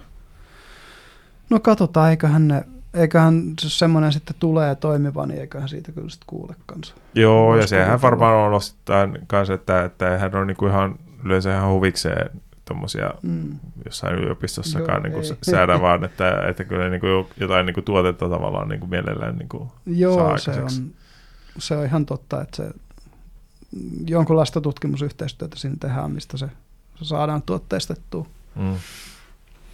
Joo, noin, mutta sitten se taas hyvä kysymys, että pitäisikö meditaation olla tavoitehakuista, että pitäisikö siinä itse asiassa tavoitella sitä samaa tilaa joka kerta. Niin. Niin. Se, se on tämä yksi meditaation haaste, se, että, Mm. että miten tavoitella jotain, mitä sun ei tavallaan pitäisi tavoitella, tai miten se nyt sanokaan. Että, Niin. tai, tai, tai itse asiassa on yleensäkin buddhismissa niin tämä Mm. mm. tällainen, ei nyt läppä, mutta kuitenkin siis se, että, että, tota, että just, että mitä, tai, tai niin siis se, että okei, sun pitäisi olla tavoittelematta mitään. Mm. No, miten, miten mä Tavoittelen, tavoittelen, ei tavoittelemattomuutta. niin, vähän niin. niin kuin se, että, tai että miten mä pääsen eroon siitä, että mä tavoittelen ei tavoittelemattomuutta, mm. just niin kuin tällä hetkellä näin, niin kuin, Mm. ja sitten niin kuin. Joo, nämä on hankalia kysymyksiä. Toi jos muutenkin niin kuin puhutaan ihan semmoinen, että tavallaan kun itsekehityksessä puhutaan näistä tavallaan niin kuin scarcity ja abundance, mm. tavallaan niin kuin niukkuus ja runsaus niin kuin mielentiloina. Niin just se, että, että sitä runsautta kuvataan semmoisena mielentilana, että sulla on kyllä intentioita tehdä asioita ja sulla on niin kuin intentioita saada juttuja, vaikka lisää rahaa tai ihan sama mitä se nyt on, mitä sä oot tavoittelemassa. Mutta että sulla ei ole minkäänlaista kiintymystä siihen lopputulemaan. Mm. Et se, jos se toteutuu tai ei toteudu, se on ihan sama, mutta sulla on kuitenkin se intentio, että no tuonne päin ollaan menossa, että et, et niinku, et nyt hankitaan Rolls Royce ja, ja sitten sit niinku, tämä tehdään ja tuli sitä Rolls Royce tai en, sille sille ei ole mitään väliä, mutta et, et ne on, se on kuulemma se tila, missä niinku ihminen kaikkein parhaiten tietyllä tavalla pystyy liikkumaan, koska sitten sä keskityt itse siihen tekemiseen Mm. etkä siihen lopputulemaan. Ja siinä tulee taas yhtymäkohta. Pakavat kidan, koska Shivassahan on se, että love the journey, että niin kuin rakasta Mm. sitä itse matkaa jotenkin. Niin. Ja tota siis ehkä, ehkä se just, että niin just toi, että, että siinä sanotaan siinä jossain kohdassa siinä Bhagavad Gitassa, että sulla ei ole jotenkin, miten se menee, että sulla ei ole oikeutta sun oma, omien, oman työn hedelmiin, Niin, jotenkin niin. tälleen, että sä, että sä niin, joka on just tota, että sä just keskityt siihen tekemiseen tosi intensiivisesti, mm. ja sulla on niin vähän niin just tolleen, niin kuin sä sanoit, että sul- sä meet jonnekin, mutta sitten sä et ole se lopputulos, ei ole se pointti. Et, Niin ja siis toi just, että sulla on nimenomaan oikeus siihen työhön, mutta Niin. sulla ei ole oikeus niihin hedelmiin. niin just, niin Joo, just että et kyllä. sä et, et, ja, just se, ja se on kyllä tosi, tosi hyvä ohje, että sä et tee, jos sä teet jotain niiden tuloksien takia, niin sit siitä ei tule Mm. mitään. Se, Tai voihan siitä jotain tulla. Niin. Niin. Sillä, kyllähän sillä tavallaan miljardöörejä tehty niin, niin, tässä maailmassa. Tai, niin, Et, et niinku, mitä nyt sä yksi, yksi just itsekehitysopettaja se Owen Cook just hyvin sanoi, että hän on tavannut monia miljonäärejä, jotka on siinä mielentilassa, että heidän pitää todistaa, todistaa jotain niiden fajalle tai Ah, näin, niin, no joo, ei kyllä. hirmu monta sellaista Niin. miljonääriä, jotka on vaan niinku silleen, joo, joo, mä ihan chill kanssa, mitä elämä. Niin, Et niinku, niin, siis tietyllä tavalla saa aikaan, niin saa, mutta vaikka monessa missä, mutta se just, että ootko sä vaikka onnellinen, jos painat Mm. töitä kymmenen vuotta ihan vaan todistaaksesi, että sun vanhemmat oli väärässä, kun ne sanoi, että sä et voi menestyä. Mm. Mm. Niin musta tuntuu, että siinä on vaan niinku se kymmenen vuoden jälkeen yksi, yksi hermokimppu jäljellä enää, kun Niin, vetää siihen niinku täysillä. Ja... niin. Mutta Niin. just toi, toi on musta hemmetin hyvä ajatus siitä Pakavat kidasta toi, Mm. että sulla on oikeus vaan siihen työhön ja Mm. siihen niinku tekemiseen. Mutta sen takia myös se, että sun pitää tietyllä tavalla rakastaa sitä itse tekemistä. Mm, kyllä. Koska just, just se, että, että jos et tykkää siitä itse tekemisestä jollain tasolla ainakin, Mm. niin, niin siitähän sen honeymoonin jälkeen tavallaan, niin sit sulle tulee semmoinen, no, mm, sit, sit se jää ja sit se rupeaa jäämään. Ja, Mm. Niin. ja mä luulen, että me kaikki ollaan elämässä käyty sitä läpi, että siis on kokeiltu kaikenlaisia juttuja, mitkä on sitten ollut sellaiset, on ajatellut silloin, kun se on aloittanut, että tämä on siistiä. Niin. Mutta sitten kun olet tehnyt sitä sen pari kuukautta, niin sitä ei tämä nyt ollutkaan niin siistiä. Mm. Mutta sitten ne asiat, mitkä jää sen parin kuukauden jälkeen elämään, niin ne on todennäköisesti niitä niin kuin tärkeitä ja tarkoituksellisia asioita. Näin mä voisin se itse nähdä. Mm. Kyllä se on näin. Mä, mä kokeilin astrologiaa kaksi kuukautta. Joo. Eikö se ole oikeasti tosi mielenkiintoista? se on mielenkiintoista, se sitä on mä en niinku- sano. Siis se, niin. jos puhutaan klassisesta Niin. astrologiasta, joo. Ja no oikeastaan mä... Niin kuin symbolijärjestelmänä ja Niin. niin kuin energi- energeettisenä järjestelmänä Energe- heittomerkeissä. Niin, ja Niin, siis siihen, ja oikeasti, jos on hyvä astrologi, niin kyllä se niin kuin tosi paljon pystyy kertomaan Mm. maailmasta ja ihmisistä, mutta sitten sit just ehkä mä itse huomasin sen, että se, ei, se on kuitenkin ehkä, se on tosi analyyttistä kuitenkin. Mm. Ja mä itse vaan sit, mä tai, tai ehkä mä pitkään kiersin sitä luovaa tekemistä. Mm. Mä Mm. niinku kokeilin monia asioita, mutta sitten mä aina on kuitenkin niissä ollut parhaimmillaan ja just se tekemisen riemu löytyy mun Mm. mm. niistä. Etkö sä kitaraakin soita? Sitä mä, ko- joo, mä sitä pitkään? kyllä, sitä, no mä oon nyt just siis melkein myymässä sitä, että sais vähän, vähän, vähän tota, Vähemmän maalausväline. niin, niin, niin, niin, niin, ja pää pystyisi, pystyisi me- lähteä jonnekin. Että olisi Niin vaikka sinne Intiaan, joo. niin Intiaan tai Serbiaan tai jonnekin. Jonnekin, joo. Mutta tota siis, äh, niin kyllä se jotenkin, ehkä mun mielestä tässä just tässä tarkoituksessa on Mm. se, mikä, mitä on hyvä miettiä, on, että minkälainen fiilis sulle jää siitä, tai tuleeko sulle semmoinen täyttymyksen fiilis mm. siitä, kun sä oot te- toteuttanut sen asian. Mm. Et se on jotenkin ehkä mulla ainakin tässä niin just maala, mä tykkään katsoa mun omia maalauksia Mm. Mm. ja, ja katsoa niitä läpi, koska siis jotenkin mulle, se tuo vaan niin älyttömän tyydytyksen, että mulla on se maalaus valmiina. Joo. Ja vaikkei, vaikkei se ole ihan se paras, mutta ku- kuitenkin, että mä oon tehnyt sillä, se aika on mennyt siihen, Mm. niin se on jotenkin vaan niin sellainen, että sit, sit jotenkin on rau, semmoinen niin kuin tietty mielenrauha, että nyt on, vai että nyt on merkitystä elämällä Mm, jotenkin. mm. No se on, toihan on sellainen, mistä puhutaan, niin kuin, että et luovuus on tavallaan niin kuin seksiä tietoisuudessa. Sitten sit, kun sä oot saanut sen valmiiksi, sen luovan työn, niin se on vähän niin kuin se orgasmi. Ja, ja se on jännä, koska siis tämä nyt menee niihin niin kuin vanhoihin just esoteerisiin tai vedantateorioihin, mutta se just, että sulla on se maskuliininen ja femininen osa sussa itsessä. Just se maskuliininen laittaa sen suunnan ja muun, ja sitten se feminiini antaa sille muodon. Ja, ja niin kuin sä tarvit ne molemmat mihin tahansa luomiseen. Tämä on tietysti vaan tällainen yksi teoria siitä, mitä luovuus on. Ja musta on jännää, että äm, kun mä oon tuntenut paljon ihmisiä, jotka on melkein kaikki mun ystävät aina ollut jotenkin luovia. Ja sitten niin tajuta se, että suurin osa ihmistä itse asiassa ei ole kovin luovia. kun on törmännyt isompi. No Intissä se oli ensimmäisen kerran silleen. se on varmaan yleinen koko aika monille, että Intis huomaa, kuinka erilaisia toiset ihmiset saattaa Mm. muuten olla. Niin.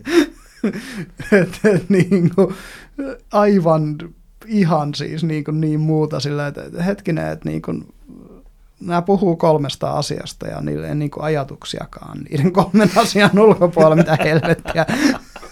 ja et ei niin kuin tunnu olevan mitään, mitään originaalia sanottavaa joilla ihmisillä. Mutta se on siis ihan oikeasti, siis varmaan sellaisia ihmisiä on. En tiedä, voisiko niistä sitten kaivaa sen luovuuden. Kun to- toiset on sitä mieltä, että luovuus on jotain, mikä voi, mitä voi niin kuin kehittää. Toiset on sitä mieltä, niin kuin Jordan Peterson sanoo, että itse asiassa hyvin pieni osa ihmisistä on oikeasti luovia. Mm. Se on jakautunut tosi epätasaisesti populaatiossa. Mutta joku luovuuden luonne, no sen Et, no se liittyy siihen openness Hmm. jossain määrin openness-ulottuvuuteen Big Fives. Ja mitä sanoit muuten astrologiasta ja tulee mieleen näistä persoonallisuusjutuista, niin musta se oli hyvä, kun joku tota, musta se oli vielä joku psykologi, jos se Mark Manson tai joku, joka sanoi sen silleen, että niin, että MBT ei nyt on silleen, että se tuottaa huonompia tuloksia kuin horoskoopin teettäminen. Että Ai niin kuin. Okei. että jos sä teetät niin kuin tähtikartan itsestä, sä saat parempia tuloksia kuin MBTI-versallisuustestistä. En tiedä, onko sitä paikkaansa pitävä. MBTI on, on niin kuin epätieteellinen, se on Mm. deskripti- deskriptiivinen Mm. persoonallisuustesti, ää, toisin kuin nämä niin kuin just Big Five ja sitten oliko se Minnesota Personality Inventory, mikä oli ennen Big Five ja se, Mm. mitä esimerkiksi Yhdysvaltojen ja Suomen armeija molemmat käyttiin. Me ollaan kaikki täytetty se. Haluatko Mm. kukkakauppiaaksi testi? Mm. Paitsi oot sä käynyt. Mä en oo. Kun sä olit mä- ulkomailla. Mä, mä, ei kun mä sain C-paperit. Ah, sä sait sen paperit, okei. Joo, mulla aina oli jotain. Niin, niin, loukkaantumisia ja muuta. Ei joo, Mutta kävit sä kutsunnat kuitenkin? en käynyt. Okei, En. no niin. Se kutsunnoissa täytetään sellainen pällitesti. Okei. Se on Minnesota Personality Inventorista. Eihän sitten kutsunnoissa. Se on Siis se eka Intissä. osahan on, missä olisi ihan vil- miljoona kysymystä. Sitten se toka osa tehdään Intis. Vai onko se muuttunut siinä välissä, kun sä oot mennyt Intiin ja mä oon mennyt Mun mielestä Intiin? ne oli molemmat. Sekä pälli, tai se älykkyystesti ja sitten, sitten just se, per, Sitten se persoonallisuustesti. mikä pällitesti nyt. Se, Niin. Mun mielestä ne oli molemmat itse. Mun mielestä se persoonallisuustesti on se, millä ihmisiä sijoiteltiin niin kuin eri joukkoihin, joukko-osastoihin ja sen takia se Ah. tehtiin No, kutsunnoissa. en mä tiedä. Ehkä mä sitten muistan väärin. Voi olla, äh, mutta siitä on 21 vuotta, että siitä on vähän aikaakin. niin tuota, ehkä, ehkä se voi, voi tässä vaiheessa muistaa väärin. Mutta joo, se, mä en tiedä sitten siirtyykö armeijat jossain vaiheessa käyttämään Big Fivea vai pysyykö ne siinä, siinä tota vanhassa mallissa. Joo. Mitäs me vielä haluttaisiin kysyä meidän vieraalta? Um, en mä tiedä, jos voit saakka lopettelemaan. Niin, eiköhän täällä ole paketissa. Onko Laurilla jotain hyviä loppukaneettisanoja tähän?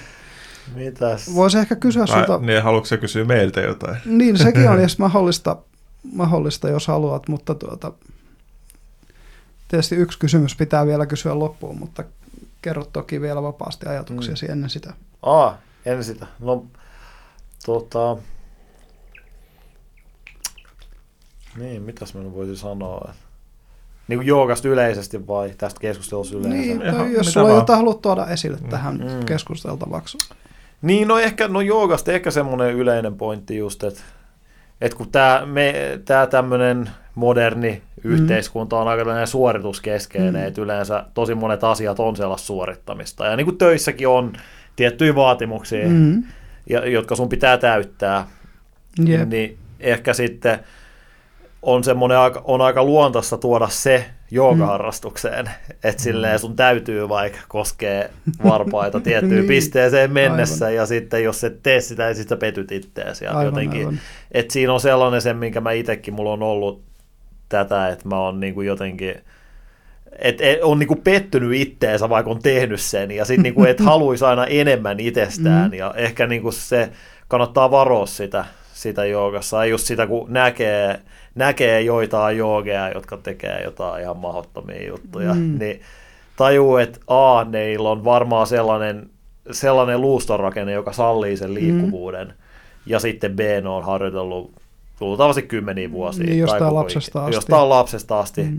Niin, niin että pitää sen mielessä ja just sen, että ehkä hyväksyy sen oman tilan siinä, se oma harjoitus sellaisena kuin se on just Mm. mm. nyt. Niin kuin esimerkiksi mulla nyt, kun just on ollut vähän pätkä, pätkivämpi harjoitus, niin mä en ole ihan niin, kuin niin venyvä kuin mä olin ennen. Mm, Aivan. Mutta nyt se on, niin kuin se on vaan, että se on ihan ok. Ja Mm. sitten mä tiedän kuitenkin, että jos mä nyt taas alan siihen, että nyt puolitoista tuntia päivässä, niin kyllä se sitten palaa. et, et, Mutta niinku, et nyt mä en välttämättä ole siinä niinku mun venyvimmissä, mutta sillä ei ole Mm. mitään väliä Mm, aivan. loppupeleissä. Se on vaan se, että sä saat, se on se mielentila Mm. kuitenkin. Se, on se, se on se, mitä kannattaa niinku tavoitella tässä ehkä. Tai niinku, no vähän sä puhuit, että ei pitäisi tavoitella jotain, Mm. mitä, Mm. mitä niinku ei, niinku, mutta niinku siis kuitenkin, että se, että just lähtee Mm. siitä, että se pitää tuntua hyvältä. Ja Niin, että se hyvä olo, ei, Mm. se ei vaadi mitään maksimisuoritusta joogassa. täsmälleen, täs, tolleen tiivistetysti. Joo. Joo. Kyllä, kyllä. ehkä se viimeinen kysymys, mikä mä haluan kysyä sulta, on se, että mikä sulle tuo toivoa tulevaisuuteen tässä nykytilanteessa? Hmm. Hyvä kysymys. Öö, ehkä, se, ehkä just se tietoisuuden nousu.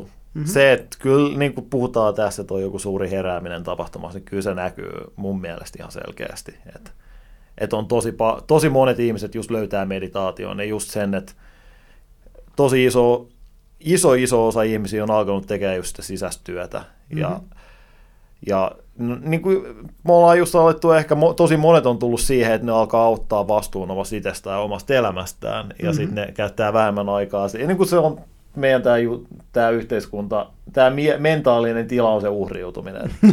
se on se, niin kuin se yleisellä tasolla. Se on se, be- se default, se basic. Mm, mm. Mutta sitten enemmän ja enemmän ihmisiä pääsee yli tästä. Ja sitten mm. niin kuin, tämähän on se tavallaan, nyt on just sellainen tilanne, että meidän pitää ottaa itse se itse niin kuin ohjaat käsiin ja sitten niin kuin miettii just, että mitä, mihin tässä ollaan menossa. Ja, mm, Joo. ja silleen, että et, et nyt on mun mielestä sen takia just, just hyvä hetki, että on ehkä kriittinen määrä ihmisiä on jo tavallaan tajunnut asioita. Tajunnut just niitä, niin sitä, sitä, että me ollaan, just ymmärrän tämän tietoisuuselementin, että mm. me ollaan jotain enemmän kuin meidän fyysiset kehot.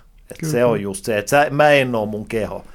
että niin on enemmän enemmän ihmisiä tajuuta, niin sit sitä kautta aukeaa kyllä ihan eri tavalla kyllä maailma. Ja sitä kautta ihan varmana siis mm-hmm. tulee paljon harmonisempi maailma kyllä. Ja näyttää siltä, että sullakin on tämä niin kuin henkilökohtaisen just vastuunottaminen ja muu, niin, niin, niin se on, just mekin puhuttiin, että yksilöistä se lähtee mm. jo aikaisemmin. Mm. Et ei, ei, me ei niin joukkona me ei tulla tekemään sellaista muutosta, vaan se, että yksilöt vähitellen muuttuu, niin, niin se on jotenkin se. Mutta hei, kiitos Lauri. Oli kiitos. mukava käydä sun kanssa tämä keskustelu.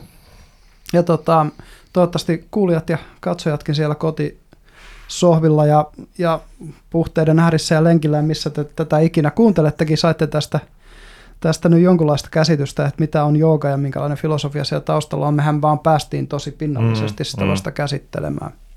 Ja hei, muistakaa, laikatkaa näitä podcasteja, jakakaa näitä podcasteja ja, ja tota, niin kommentoikaa ja muuta niin, että ne tulee siellä algoritmissa vähän näkyviin, koska kyllä meistä olisi mukava meidän kuulijakuntaa ylitän noin, mitähän meillä on 40 kuulijaa yhteensä, niin mielellään kasvatettaisiin tätä lisää. Ja etenkin jos te pidätte näitä hyvinä ajatuksina sellaisena, mitkä pitäisi yhteiskunnallisessa keskustelussa vaikka näkyä, niin, niin ihmeessä, ihmeessä tosiaan tehkää näin ja ja tuota, se musta on kiva, että suuri osa meidän katsojista on subscribereita. että siitä, siitä iso kiitos teille kaikille. Ja, ja tosiaan, niin, niin muistakaapa siellä Twitterin ja Instagramin puolellakin me ollaan. Yes.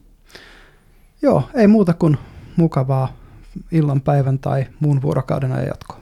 No niin, kiitti. Moi!